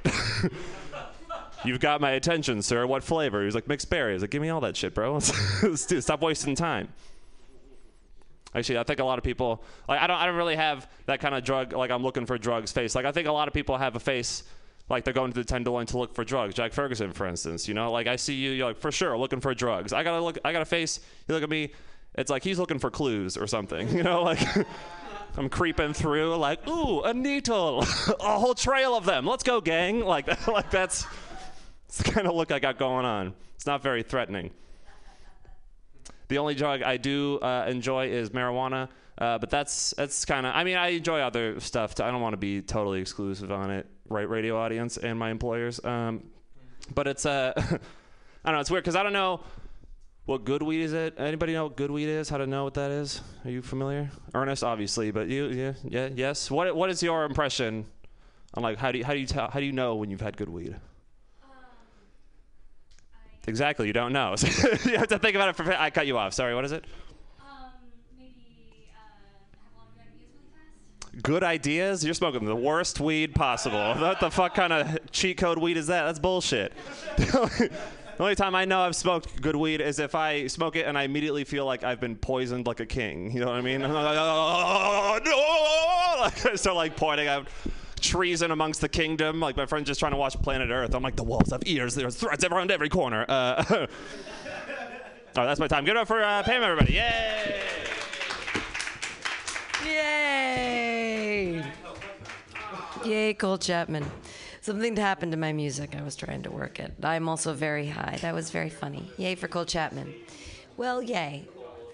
I met. They're they're still having fun. It was. It's. Hey, I'm sorry. I'm really high at this point. Your next comedian.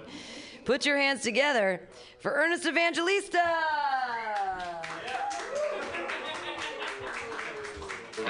People are strange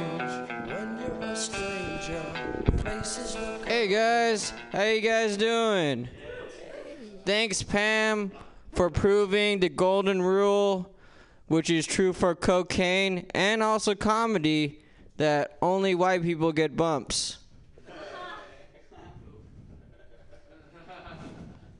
You like that?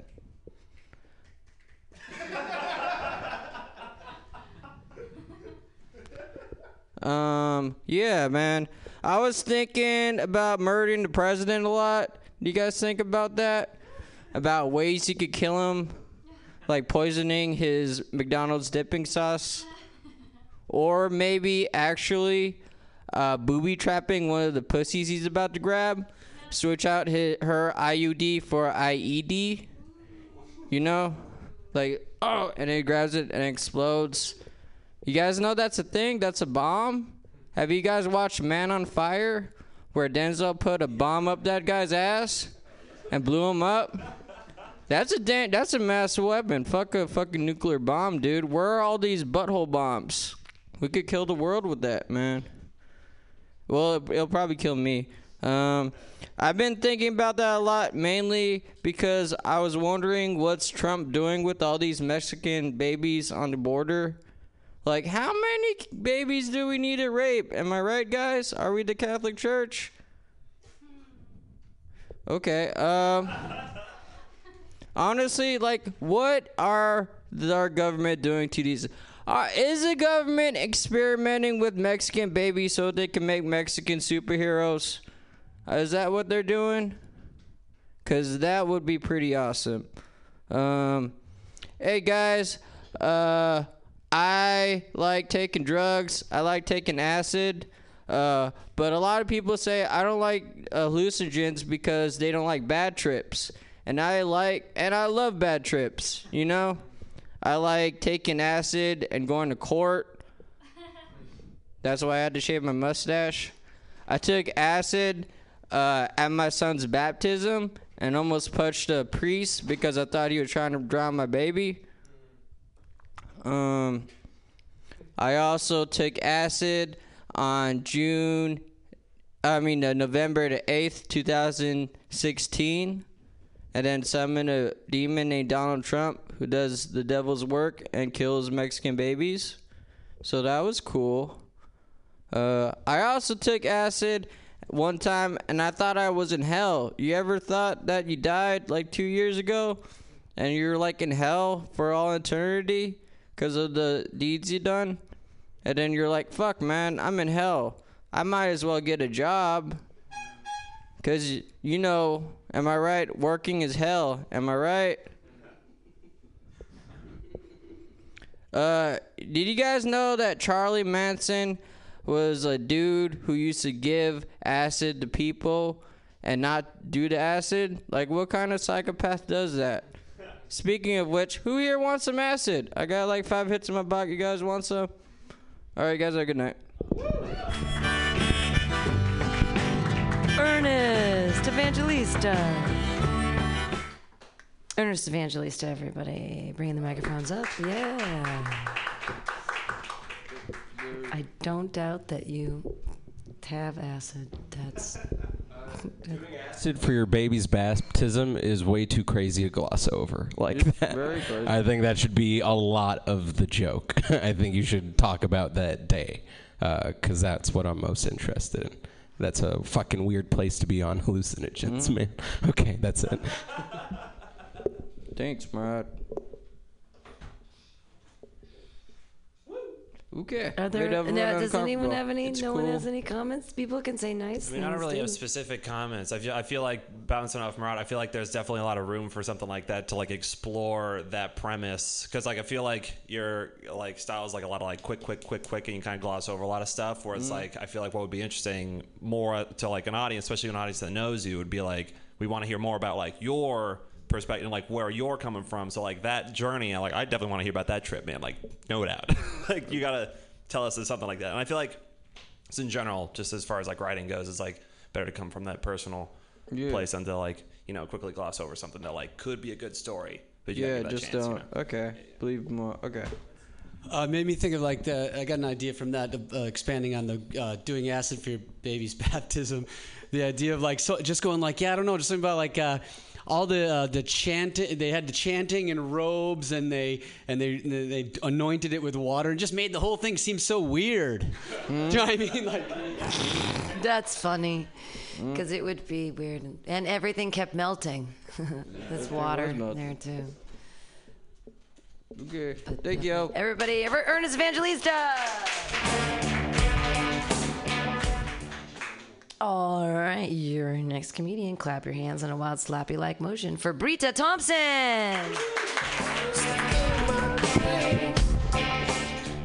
Hey, everybody.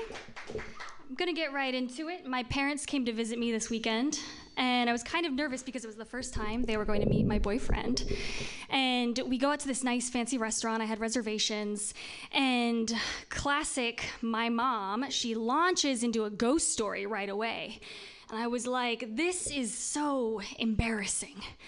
How am I going to explain to my mother that my boyfriend is a ghost?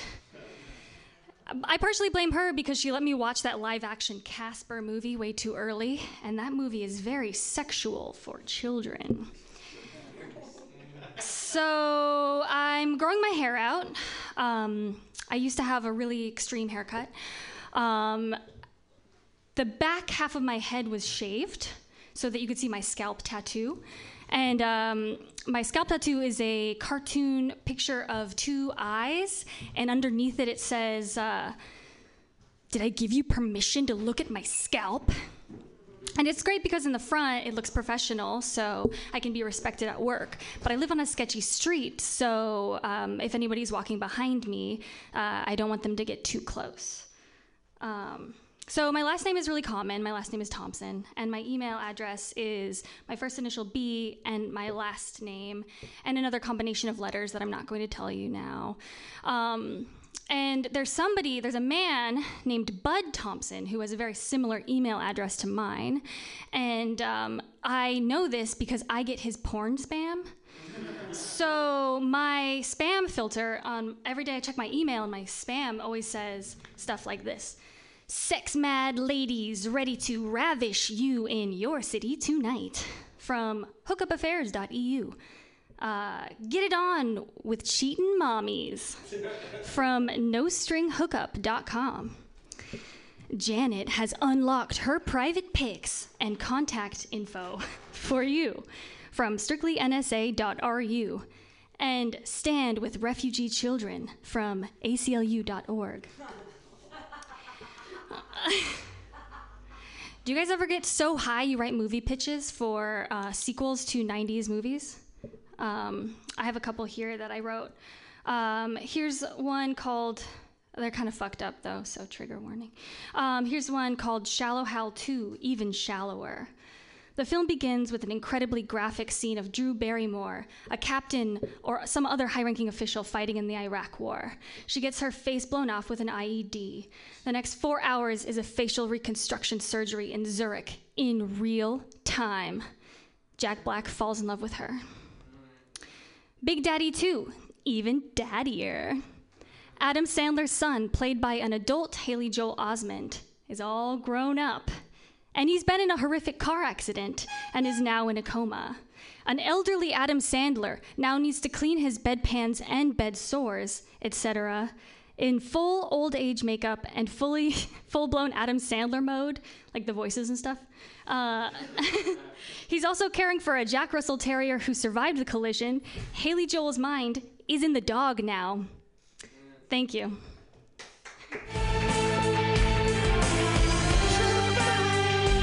From the mind of Brita Thompson. Yay! Comments.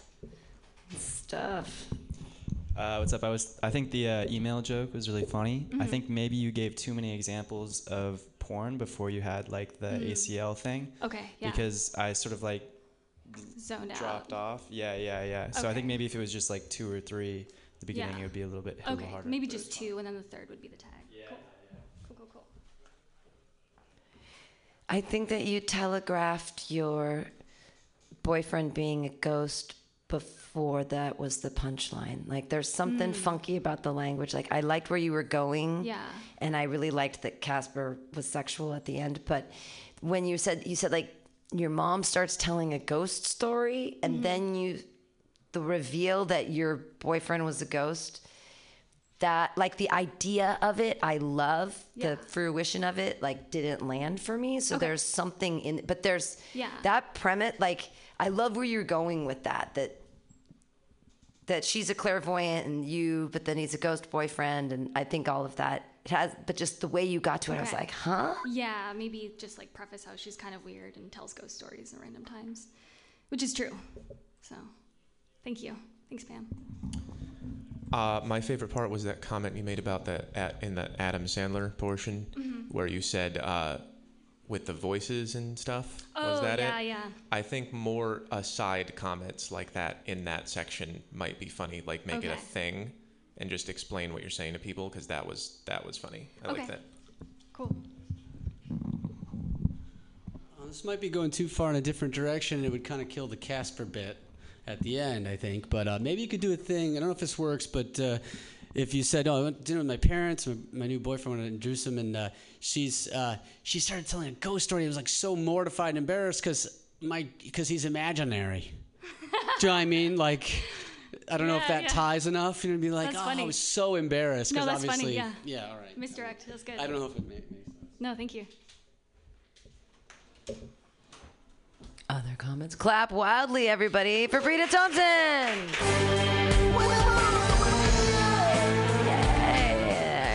Moving right along on this list.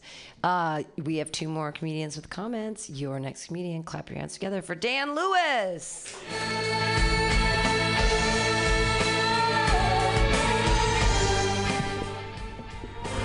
Zeppelin rules. Fantastic. Okay, everybody, let's see what we got here. You guys see uh, that they recently did, a bunch of A list actors got together and did a live stage reading of the Mueller report. You see, this is an actual event that occurred?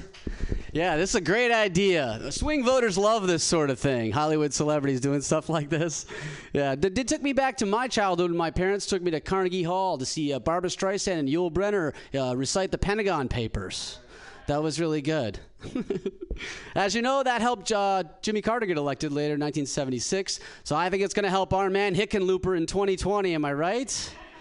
All right. Uh, see, I, I don't really understand gambling. I've never understood why people would do it. Uh, they go out and you just you have no control over what happens. The odds are stacked against you. So why would you do this to your time? You know, like take roulette for instance. Put your money on a number. You just wait for it to come up. 36 to 1. That's terrible. Terrible odds. You know, the only game that makes sense to play just because the odds are in your favor Russian roulette. Five out of six. Those are good odds. Come on, give me those any day. All right. Uh, So thinking about the people that have died doing autoerotic asphyxiation, uh, you know, I don't think their problem really at the heart is the asphyxiation so much. It's the auto, I think, is the problem. Uh, you know, because you could do erotic asphyxiation with somebody else, but so, you know, at, in essence, they're really dying of his loneliness when you think about it. And they. Nobody ever dies doing the masturbation that he wants to do. You die doing the masturbation you have to do. Okay, yeah. Sorry. Apologies for that. Uh, so I didn't know what ghosting was, and I had to ask somebody recently. Uh, and I got embarrassed because I waited too long to ask anybody. And so finally, I got around to asking somebody, and they told me what it was. And I realized we've had this. We've always had this. It's just that we rebranded it and made it the other person's fault, right? Because it used to be called not taking a hint. Right. So, uh, woke, we're getting woke. Uh, people are getting canceled all over the place. That's a transition there to another thing. Uh, people getting canceled all over the place. Statues are coming down. Latest one is Kate Smith. I don't know if you know who this is. It's her recording of God Bless America that's no longer going to be played at Yankees games or Philadelphia Flyers games uh, because somebody figured out that she recorded a racist song back in the 1930s. So no more Kate Smith, you know. And if this doesn't teach her a lesson, hopefully dying of old age in 1986 did. Yeah. Whole idea is that we shouldn't enjoy some of someone's work while some of their other work is problematic. So I'm just kind of hoping our old scientists kept their noses clean, like Alexander Fleming. Otherwise, no more penicillin, you guys. We're all gonna have to walk around with that clap. We're gonna find out Jonas Salk went to George Washington Carver to Halloween, and polio uncanceled. Right. Uh, I saw an ad recently for uh, Comic Con. Comic Con's coming up pretty soon this summer, and in the ad was some footage from last year's Comic Con, and they had all these people dressed up as their favorite characters and stuff. Uh, and one of them was like a whole group of dudes all dressed as stormtroopers. I thought this was a weird choice. You know, like you, you get to be whoever you want to be. It's your fantasy, except for you choose to re- remain an anonymous nobody, only in a cooler universe. You know, like, uh, yeah, give me a noogie proof helmet and a wedgie proof cod piece, and a, I can be the nerd with armor that I've always wanted to be. Yeah. Anyway, I'll leave it at that. Thanks, guys. Thank you. Yay! Damn it. Yay! That was Dan. Oh, thanks. That was Yay. I don't need. Um, you write really funny jokes, but what I wrote, kept writing down is like, who are you? Because, Yeah. Like you, but you tell you have lots of punchlines. You have lots of setups and lots of punchlines. Yeah. But I'm like, why am I supposed to be into you telling me these Yeah. jokes? Yeah, I know they are. Am I a dick? I'm sorry No, no, if I'm no, hurting not at all. people's feelings tonight. I, maybe I was too honest earlier or whatever. But I'm just. I try to be You honest go on by- Workshop. you should go by my your reaction. Jokes, You but should your go by my reaction. But your jokes are get it. funny. Like Yeah. they're well written and they're funny. But it's like. Uh-huh. Why aren't we reacting? Like, why aren't Yeah. we? And I think because it's we're like we're not getting you. Yeah, I gotcha. Yeah. And you're telling jokes on all, all different. You're touching points all over the place, and they're all Yeah. funny and well written, to be honest. Yeah. And you set up and punch it, but like, Okay. why aren't we reacting? yeah. well- And I feel like it's because you're not being like your material needs to be a conduit, so we like you. Gotcha. Yeah. Does that make sense? Yeah, And I mean, I- it's not. yeah. And I'm saying I don't like you. I like you, and I, I- like your I writing. I understand like you your mean, yeah. jokes. I just I want like There's I don't know why they're not there. hitting because they're Yeah. funny. I totally know what you mean. Yeah. Sometimes, yeah. I, I do know what you mean. I like you, Dan.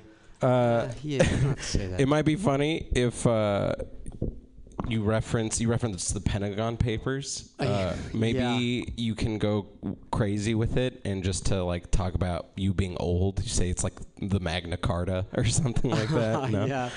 Uh, yeah. Yeah, random little. Yeah, I'm trying to think of the most boring thing to listen to somebody read. But yeah, that would be too, right? The Clinton expose was pretty interesting. They talk a lot about sex. Oh, yeah. Those papers would be much more interesting to read. well, I'm They looking for something not interesting. Oh, the joke to me is that I why see. would you go see somebody read a long 5,000 page report? It just doesn't. But that's my fault if it doesn't get across, too. So I don't know. That was my idea anyway. Anyway. Well, I mean that that contrast there though, you could use that where it's like I don't want to see that, and you give like two examples that you don't want to see. You break that with the Clinton papers about like I want Yeah. to fucking listen to se- like about se- like you know like that kind of thing. Yeah, yeah. Totally, yeah. Uh, Anyway. Oh, thanks. I Hey, really missed- like the um, "You die of the masturbation you have to" or something like that. Oh, that yeah. was really good. Uh, and also, I like the Warren Commission. That's a good. The Warren Report, maybe. Yeah. I thought of that one actually. I wondered if mm-hmm. the other one sounded better, but I did think of that one too. That's a good one. The Warren Report. Yeah, who killed Kennedy? Anyway. okay, you Clap guys. your hands Thanks. together, everybody. Dan Lewis. Thank you.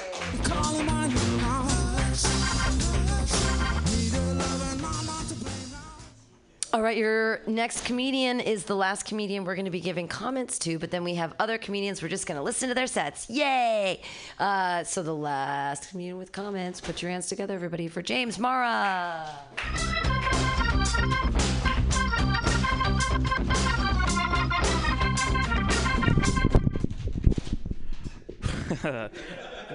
What's up, fam? Um, have we figured? All right, I'm, that's it. I'm done. Actually, can you guys? Have we figured out like a Venmo? Is there? Do you have like a Venmo type thing yet? Or You can no, you can. Do we have a donate button at mutinyradio.fm. all right, I don't have any cash, Pam. I'm sorry. It's okay. Very sorry. Um, anyone have a dollar I could borrow or two? You can take a can picture. figure it out later. I won't count this against your time, but you can just take a picture and then of anything in the room and then post it to your Instagram by any, tagging anything in the room at all? anything you want in the bathroom, any person, whatever you want, a piece piece of the art, Can it be a anything you want. picture of Murad like you shitting could, or something? You could do anything you want, and you just post it to your Instagram and put um, Mutiny Radio SF Okay. and tag us, and that's worth two dollars to me. So I'm starting your time now. All right, sweet. Um, cool. What's up, guys? Uh, I don't like dirty talk. Uh, I think it's because I hate rhetorical questions. You know, like I think they're a waste of time, right? Like if you were eating the fuck out of some pizza and I was like, "Ooh, you like that pizza?" You'd be like, "What the fuck does it look like, dude?" like I'm, I'm moaning. You know. Um, my ex-girlfriend always used to ask these fucking stupid ass questions in bed, right? And then I think for the hundredth time she was like, "Ooh, you like this pussy?" It's like the pussy is great, but the conversation is awful. So, and then we broke up. So, cool. Um, joke number one down. I think that one worked. Um, I was recently diagnosed with ADD. Sorry, let me rephrase. I recently diagnosed myself with ADD. Um, I did it a bit differently from the doctor. So the doctors usually identify disease and then recommend a cure. Uh, I actually identified a cure and then recommended a disease. Right? I was like, I need Adderall. How are we gonna make this work? Right? So uh, I decided to break the news to my doctor. I was like, Yo, doc, uh, it's gonna be tough for you to hear, you know, but your boy has ADD. So uh, go ahead and prescribe those Addies, and I'll just, you know, be in my mer- my merry way. And uh, she was pretty much like, no. She just pretty much was like, nah. I I pretty much bo- there was like a little like a back and forth. I was kind of just bombing. Um, one of the questions was, uh, do you have a history of misbehaving in school? And I was like, no. Because I thought it was like a "Have you been a good boy?" type of situation. uh, that was the wrong answer. Um, and the other question she asked was like, um, "Have you been using any recreational drugs?" And I said, "Yes," because I'd been using a shit ton of recreational Adderall. Also, the wrong answer. Um, so, uh, so yeah. So at the end of our little call, she was like, "You know what? I think you have. I think you have anxiety." And I was like, "You know, you might have a point there." Um, and she was like, "So I'm just going to recommend meditation." And I was like, "That was not what I was looking for." Uh, so now every day for 10 minutes, I close my eyes and I try to figure out how the fuck I'm gonna get Adderall. That's what I've been doing. Um, I actually did figure something out. Uh, I actually decided to just start dating girls with Adderall prescriptions. It's actually a fun little hack for anyone that's trying to get some Addies. Uh, it's a true story. Actually, the last two girls I've dated have had Adderall pres- prescriptions, and I wish I could say that's a coincidence. It's really not. Um, they just kind of been the plugs. Um, and it's interesting because I, I feel like a lot of our parents, older people, talk about like sucking dick for cocaine. Uh, and I'm doing the millennial version of that, which is eating pussy for Adderall. So that's what I've been. that's what I've been doing. Um, I got a new therapist. Uh, she's pretty dope. She's this like six foot tall, tatted up Latina woman. Uh, I am terrified of her. Um, also in love with her. I think at the same time, which is kind of an interesting relationship to have with a therapist. Um, she's a lot better than my last therapist. My last therapist was a white dude, trash, horrible, right? And it wasn't even that anything he did. It was no, no matter what, I just couldn't bring myself to tell a white dude how much I hated my black father. Does that make sense? Like I couldn't, uh, like I'm not gonna, you know, I'm not gonna write this dude's manifesto for him, right? I'd be like, what are you writing, bro? I'd be like, I hate my dad. He'd be like, me too. I'm like, wait a second, dude. You haven't met this dude. Um, new therapist. Uh, I think that's it, guys. Thank you. James Mara, everyone. Yay. And then yay. I like your drug jokes. Thanks, they're man. very, they're very zeitgeist. That very touches on the this is what it's like to be a millennial. Love that. Uh, I wanted to mention I have a dirty talk bit that's almost exactly the same. Oh, is it really? Yeah, so I think that I'm gonna rethink mine now because I feel like that's a pretty common um, parallel thinking sort of Like thing. a rhetorical question type of thing? Yeah, exactly. I even I even have the exact line "Do you want this pussy?" in it. Oh, okay, interesting. Yeah. So we might have to fight for it then. Yeah. If you would win, you would win that fight. I'm I'll, I'm down. I'm down. Yeah. Do you want this pussy to Well- something that you both stole from just things from? That's just what they That's just that's just that's just what girls say anyways. It's all derivative. So- But uh, I also We'll I talking out. I put I mean I, I didn't have any constructive anything. I, I just had sexy talk, smiley face, exclamation, exclamation, and Adderall. All is funny. Like that's what I. Those were my notes to you, which is totally unhelpful. Just saying that I thought your stuff was funny. Like all that Adderall stuff. I'm. I I think it's all really funny. Appreciate it. Uh, when you tell uh, the doctor, like, I have some bad news for you, I thought you were going to go down the path of, like, I'm going to use all the doctor language for when you're getting, like, a terminal illness diagnosis, but then you went informal with, like, your boy has. Uh, ADD. I think it'd be funny if you just went full professional doctor, and then instead she prescribed me meditation, and then you like talk about your um, uh, like the the failed questions of like uh, the recreational drugs and yada yada yada. Cool, yeah, I like this. Oh, I see. So set it up Use with. doctor lingo? Yeah. I love it. I'm, yeah, my atten- I have, I have, my attention has had deficits. I'm sorry. Trying No, I to think it of funny be, doctor. Yeah, it would be things. funnier to, to juxtapose. It would just like flip the script. Um, it's like, are you sitting down? Or yeah, I don't know. It's like- yeah. yeah, yeah, yeah. It's bad news. Yeah. yeah. Any other comments? James Mora, everyone! Yay! All right, couple comedians left. Uh, we're just doing four minutes now. Put your hands together for your next comedian, Jack Ferguson.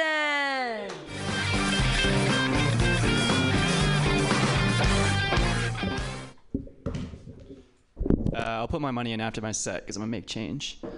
Uh, you guys ever have a problem where when you take out a pack of gum in public, people always think they're entitled to a piece? I have a solution for that. You just give them a piece of nicotine gum. Watch them pass out from the head rush. Like, oh, you wanted a free piece of gum? Have fun buying a pack every week now for the rest of your life because you're addicted. Yeah, I uh, my uncle is an anesthesiologist, which means that he gets to be the last thing people see before they go under from uh, anesthesia, and I've been trying to get him to say some stuff right before they go under. Like I think it would be really funny if the last thing someone saw was just a doctor going, "Oh fuck, that's too much," or uh, like, "Okay, who's got the tracking chip?" Or uh, like, "How fast do you think we can get his kidney out, guys? Come on." Uh, cool. Uh, my, uh, I think that history is bullshit. It's a useless subject in school. People always say like, "Oh, we have to learn history so that we're not going to repeat it." It's like, "Oh, really? Is that why everyone in America knows that Christopher Columbus discovered America? So we don't, so we can stop that motherfucker from doing it again?" You know? Like, I don't need to know that 800 years ago, one group of people in China conquered another group of people in China. My life isn't different from knowing that information. Cool. Uh, I, uh, what else do I want to talk about? Uh, I heard someone say the other day that uh, if we continue at the rate we're going with global warming, pretty soon the only polar bears left will be living in zoos. And I was like, good, those are the only ones I care about. I'm not going to go to Antarctica to see a polar bear. And if I do go to Antarctica, I hope I don't see a polar bear. That'd be a bad place. Like I think that's the problem with global warming is that all of the animals that are going extinct are the ones we don't care about. If dogs were going extinct, I feel like white girls would solve that problem in one day. Just like, where are you going with that gun, Becky? Oh, you're going to solve the overpopulation problem. Okay, well, be careful. Uh, let's. I'll just do an old joke. Um, do you guys know what happens when praying mantises have sex? Pam knows.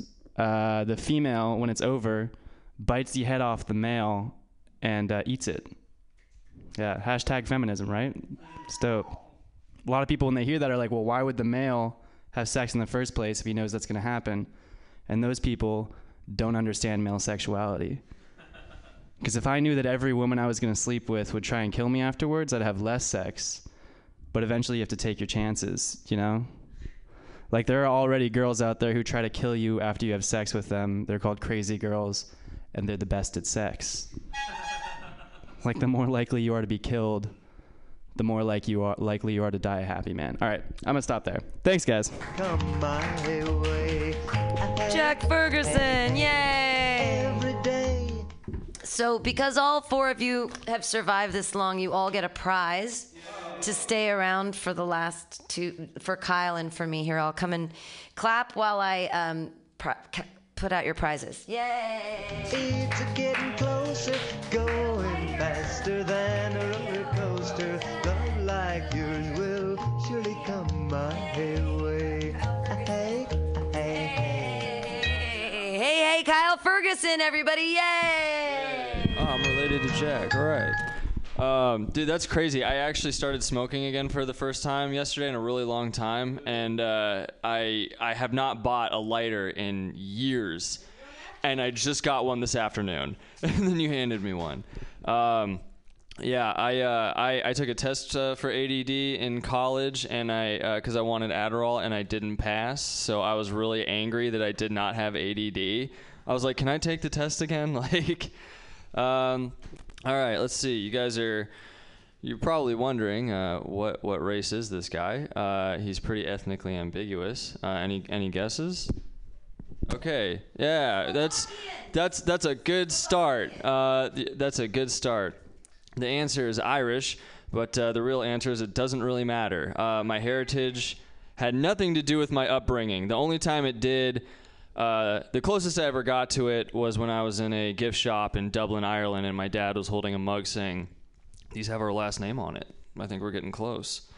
Um, yeah, let's see. There's a, I mean, just being white just doesn't really really matter. There's a lot of a lot of white nationalists, uh, you know, around lately. Uh, I can never be a white nationalist because when you grow up in California, you just feel like you're better than the rest of the nation. Um, like we learn a different kind of supremacy. Uh, like if some guys like you coming out to the rally in South Carolina, I'd just be like, you guys should just come out here instead. Like we, have in and out, you guys don't. That's probably that's probably why you're Nazis. Um, yeah, I uh, been learning uh, been learning a lot about white privilege lately. I had a great analogy for white privilege. Um, you take a classroom.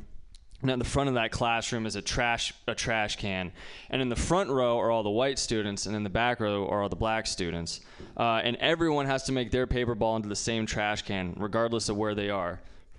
White kids are closer to the front; they have better odds, uh, except for the fact that the game they're playing is basketball. So I feel like the odds might be a little more 50-50. Like I think there's a kid in the back named LeBron, so I, who knows? I don't think I would win that game. Um, I uh, let's see. I'm uh, I'm skinny. Um, yeah, I'm, I'm I'm pretty skinny. And uh, uh, when you're when you're when you're skinny, when you're a guy and you're skinny, you get you get told you get told that a lot by uh, by people. No one demographic in particular, Filipino women, but when they do, uh, they do it in a very maternal way, which is like you need to eat more, like they care. And um, I don't think I do. I've had three burritos in the last 24 hours, and I've done that probably every day for like the last three years. Uh, this is the result of me following your instructions. And the moment you prove that to them, uh, the veneer of them caring really fades. It just becomes about them being like, well, wait till you're 30. Your metabolism's really going to drop off. That doesn't have an ending. Um, I got a. The, yeah, I, I actually had one bully in particular uh, growing up. Uh, Christian was vicious. Like every day, he'd call me, you know, anorexic, Holocaust survivor. Um, but as you get older, the tables turn.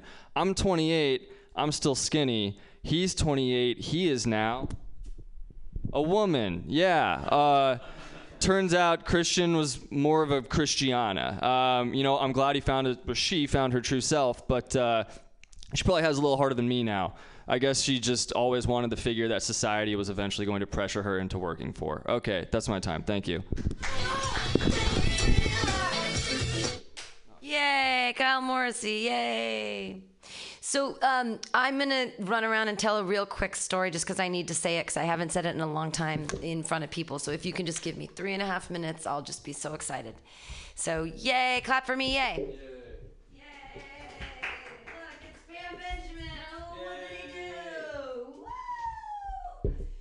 Myself money. All right, you guys.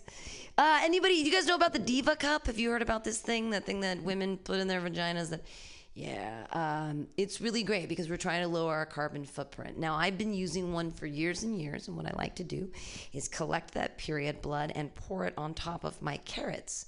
And uh, I make my blood glazed carrots are amazing. They grow so much stronger with the force of Gaia. No, it's good. Anyway, so I, I have I've been using a moon cup for a long time because the paper industry, gross. Like who wants to put plastic up near their twat? And it's so weird. And it's like, oh, I have a weird like cotton dick inside me all the time. That feels weird. And you're walking around. So I prefer this weird silicone thing that sucks up to your cervix and it collects all the blood. This is a room full of men. You're all like, wow, we're really learning. It's a TED talk, more than a story. The problem is that I'm a cheap hippie, and. Uh, I used my Diva cup. It was actually called a Moon cup. This is before the Diva cup. Actually, it was called a Moon cup. Anyways, they have, don't have Moon cups anymore because I went to pull mine out and the handle fell off. so I've got this like thing stuck up inside my cervix and it's collecting blood. And I don't know if you know about physics, but like as something's filling, like it like the pressure gains inside of it. So like I couldn't take it up. So it's like inside my vagina and I can't reach in and everything's slippery. And I'm like, oh my god. So it's been in there for 12 hours. And I'm like, what am I going to do? And I was single at the time. like there wasn't even any, like, I'd be like, hey, you know, I need someone familiar with the crash site to get in there and like pull up the stuff. I had a new boyfriend at the time who's still my boyfriend, but I wasn't going to ask him. I wasn't going to ruin the relationship by asking him to reach into my vagina and pull out my period thing. That was not going to happen. So I called my ex boyfriend who is the drummer in a metal band. And he, he said, Oh, I'm bartending tonight. Come over to the bar. We'll hang out. So we're drinking, drinking, drinking. And uh, it's late night. And I'm like, Are you, can you reach up? It's 3.30 in the morning. Can you reach up inside my vagina? Can you get this thing out? And he's like, It's really slippery. And he's really trying hard, which is really sweet and a testament to our friendship and undying love because he like reached inside my vagina. As I'm like crying, I'm like, What am I to do? I'm to. We actually took tongs, kitchen tongs, and we covered them with plastic and we put like lube on them and we tried to use them like a speculum to open me up so that he could like reach in and grab this thing off my cervix. It wasn't working. So it's like five in the morning and I'm crying, crying, crying. And I'm like, I'm going to go to sleep. I'm going to set my alarm for an hour. I'm going to try again. If it doesn't work, I'm going to go to the hospital. And I can just imagine my legs are up in the stirrups and they're laughing at me. The doctors are looking at my vagina and laughing at me. this happens all the time. We just have to you know, they have all the things to attach, deattach it. So I wake up in an hour and I'm freaking out and I go into the bathroom and I, I start pretending I'm having a baby on the toilet and I'm, I'm squeeze, squeezing. I'm like, I could do it. And I start sticking my hand up there and I'm like, I think I can get it. Ah. And I scream, scream, Aaron, Aaron, come inside. And I get up on top of the tub and I'm holding onto the rack and he's inside the tub and he reaches inside my vagina as I'm push, push, pushing down, and he pulls out this thing, and it was a literal bloodbath. But thank God he was the drummer in a metal band because that was cool. it was totally expected. Anyways, it was covered. I've saved I've saved a couple splashes of that period blood. It's been like seven years since this incident, and I save them on my ceiling so I can remember what real love is. so I can do. It's a long way to go for that. It's just a story. It's a good enough story. It's an okay story. Did I have you intrigued or were you looking at your phone? Did anybody look at their phone? You were intrigued enough. Okay, good. Yay. Okay, thank you guys so much for staying. I really appreciate it. Sorry for those of you who were here at the beginning for the weird altercation that I don't know why that all happened. That was all weird. Yeah, like Mark Neuer had a really shitty set, and I like kind of told him I was like, you sort of wasted all our time. It was like a room full of people, and you like sat there with your sunglasses on, and like f- sort of like was like you fucked it off or whatever. And I was being honest. And he's like, I'm the biggest supporter of the people here, and I do the stuff and the re-. and I'm like, I'm sorry, I didn't mean to tell you that you fucking wasted four minutes of our time, man. Like, it was the fullest room. You could have tried, and it's like, well, but if that's him trying, then now I feel like a dick because I'm just trying to be. Was it? Like he was trying to play a different character, like I'm being nonchalant and putting my glasses on and being standoffish and looking like a drug addict? Was it like a was it like an act out? thing is like kind of a non-factor, but I think the, the main thing that he was upset about was that uh, he was looking for a joke, and then I think you took that as him just sitting there so that people. When he sat there for 15 seconds and didn't do anything? He was going through his phone looking for a joke. Oh, you know what? And then that's my fault because I don't usually watch. I'm usually just listening because it's a podcast too and a radio show. And so I thought. that's what I was saying to him. So it was a misunder. That right. I see. Thanks, Jack. Because I was like, what the fuck happened, man? Like I didn't even. uh, And then I'm just trying to be. I'm not going to tell anybody they had a good set if they didn't have a good set, because then that would discount what I said to Murad, because he fucking murdered it tonight. And like when he does so well, and then we effuse all over him and tell him how great he is, that has to mean something. And if we tell people when they don't do well that they did well, then, then when we tell people they did do well, it doesn't mean anything. I mean, that's how I see it.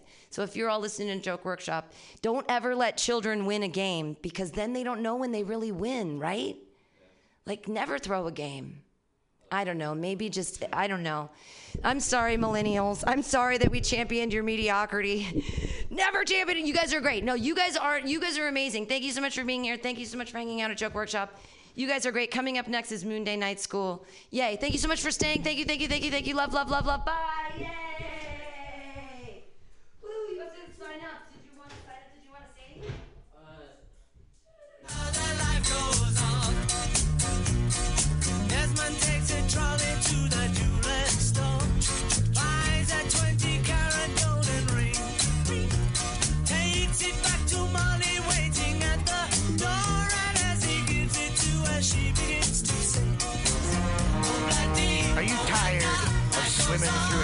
Of podcasts? Are ye on a raft without a paddle? Well, gather around me, sea dogs, and get aboard me pirate ship as we set sail for the seas of Mutiny mutinyradio.fm. From there, you can captain your own pirate ship as you sail through over 44 different shows for all of your listening pleasures. They've got live comedy to small business advice, LGBTQ friendly to sports, vinyl to gutter punk. MutinyRadio.fm has the best programming the internet ocean has to offer you. I bet my peg leg on it, or I ain't scurvy shit-faced McRat.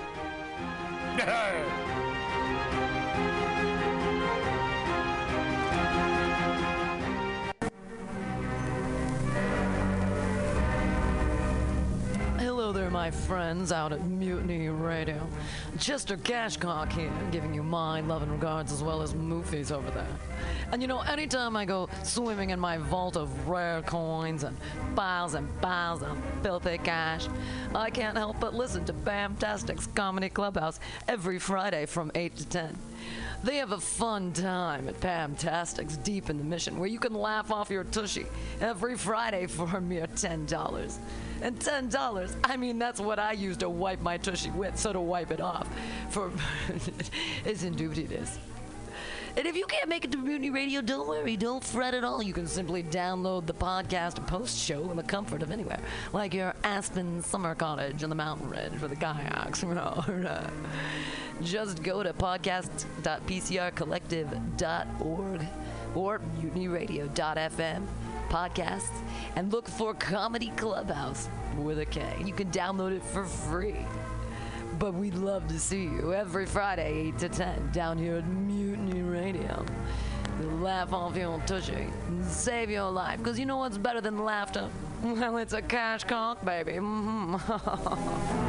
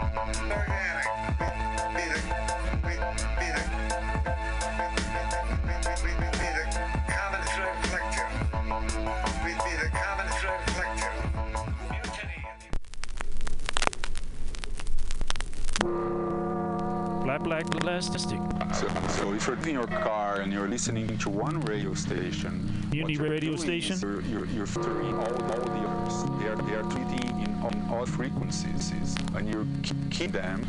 So just listen to, to one specific fix. Saturday, Saturday to two. Really, the sound quality quality good, and you understand understand thing that's playing playing. However, however, if your radio radio is not fine tuned, tuned, you might might two or two or three or more stage station at the same time.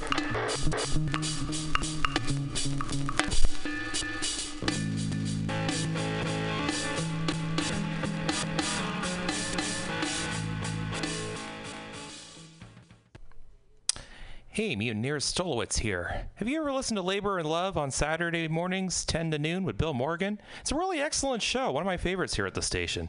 And it's all about service. It might be the devil, it might be the Lord, but we got to serve somebody. And Bill understands the virtue of service as the heart and soul of the labor movement better than a lot of people I know. And it's one of the reasons I love to listen to him. He breaks down socialism, democracy, protest history, workers' news, and the power of unions. Along with that, he serves up an excellent mix of jazz, Latin, gospel, hip hop, and traditional folk ballads. Great stuff. Check it out. Labor and Love is every Saturday, 10 a.m. to 12 p.m. Serve somebody. Subliminal SF visual and auditory mind control brings you the best, coolest t shirt and hoodie designs and mind bending local bands and shows at venues all over San Francisco and the Bay Area. Subliminal SF is here to destroy your sense of normalcy and plant ideas in your skull to make you cooler and a more awesome person. Check out all the badass products at subliminalsf.myshopify.com. That's subliminalsf.myshopify.com and experience Subliminal SF.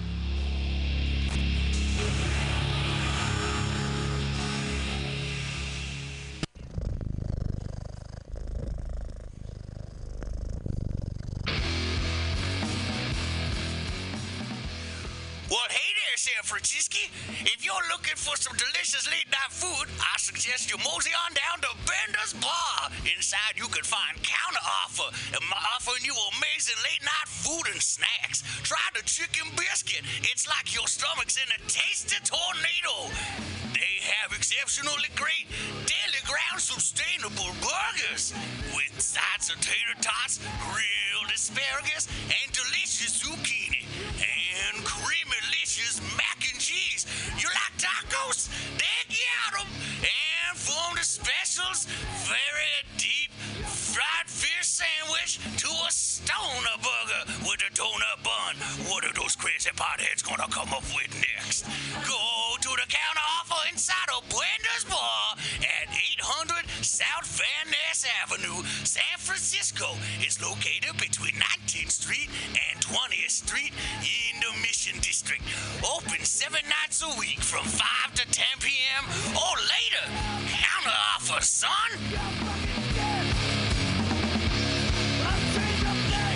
Accent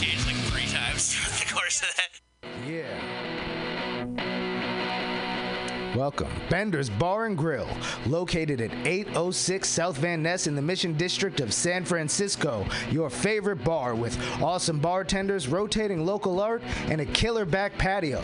It's a great place to hang out and play one of their two pool tables or old school pinball machine with a tasty adult beverage. Live music every Saturday for only $5. Bender's brings you face melting metal and rock and roll. The last Friday of the month, punk, rock, and schlock delivers super fun karaoke with Aileen. Come on, what's not to like? They even have counteroffer inside, frying up the tots with sexy hot burgers for your face. Open every day at 2 p.m. Their happy hour goes till 7 p.m. Bender's is proud to be a sponsor of the Mutiny Radio Comedy Festival because they're an awesome community asset to the dirtbags who keep art alive in the mission. Bender's Bar and Grill.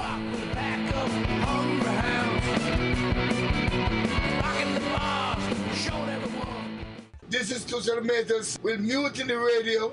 Big up to the number one station that rule the nation. Give it to me every time. Ah! Billy Bob, you ever want to be funny? Well, my dogs think I'm funny, Daryl. Well, I mean, you ever want to be like in front of an audience, like other than like squirrels, dogs, and dead peasants? Oh, shoot. From time to time, I've given it a thought or two. You know, if you go to Joke Workshop, there's more than two peoples paying attention to your jokes, and they ain't even gonna be jerks about it. Daryl, are you serious? I can get people to listen to my jokes? And they'll even say nice things to you before they tell you how to get improvements. No way.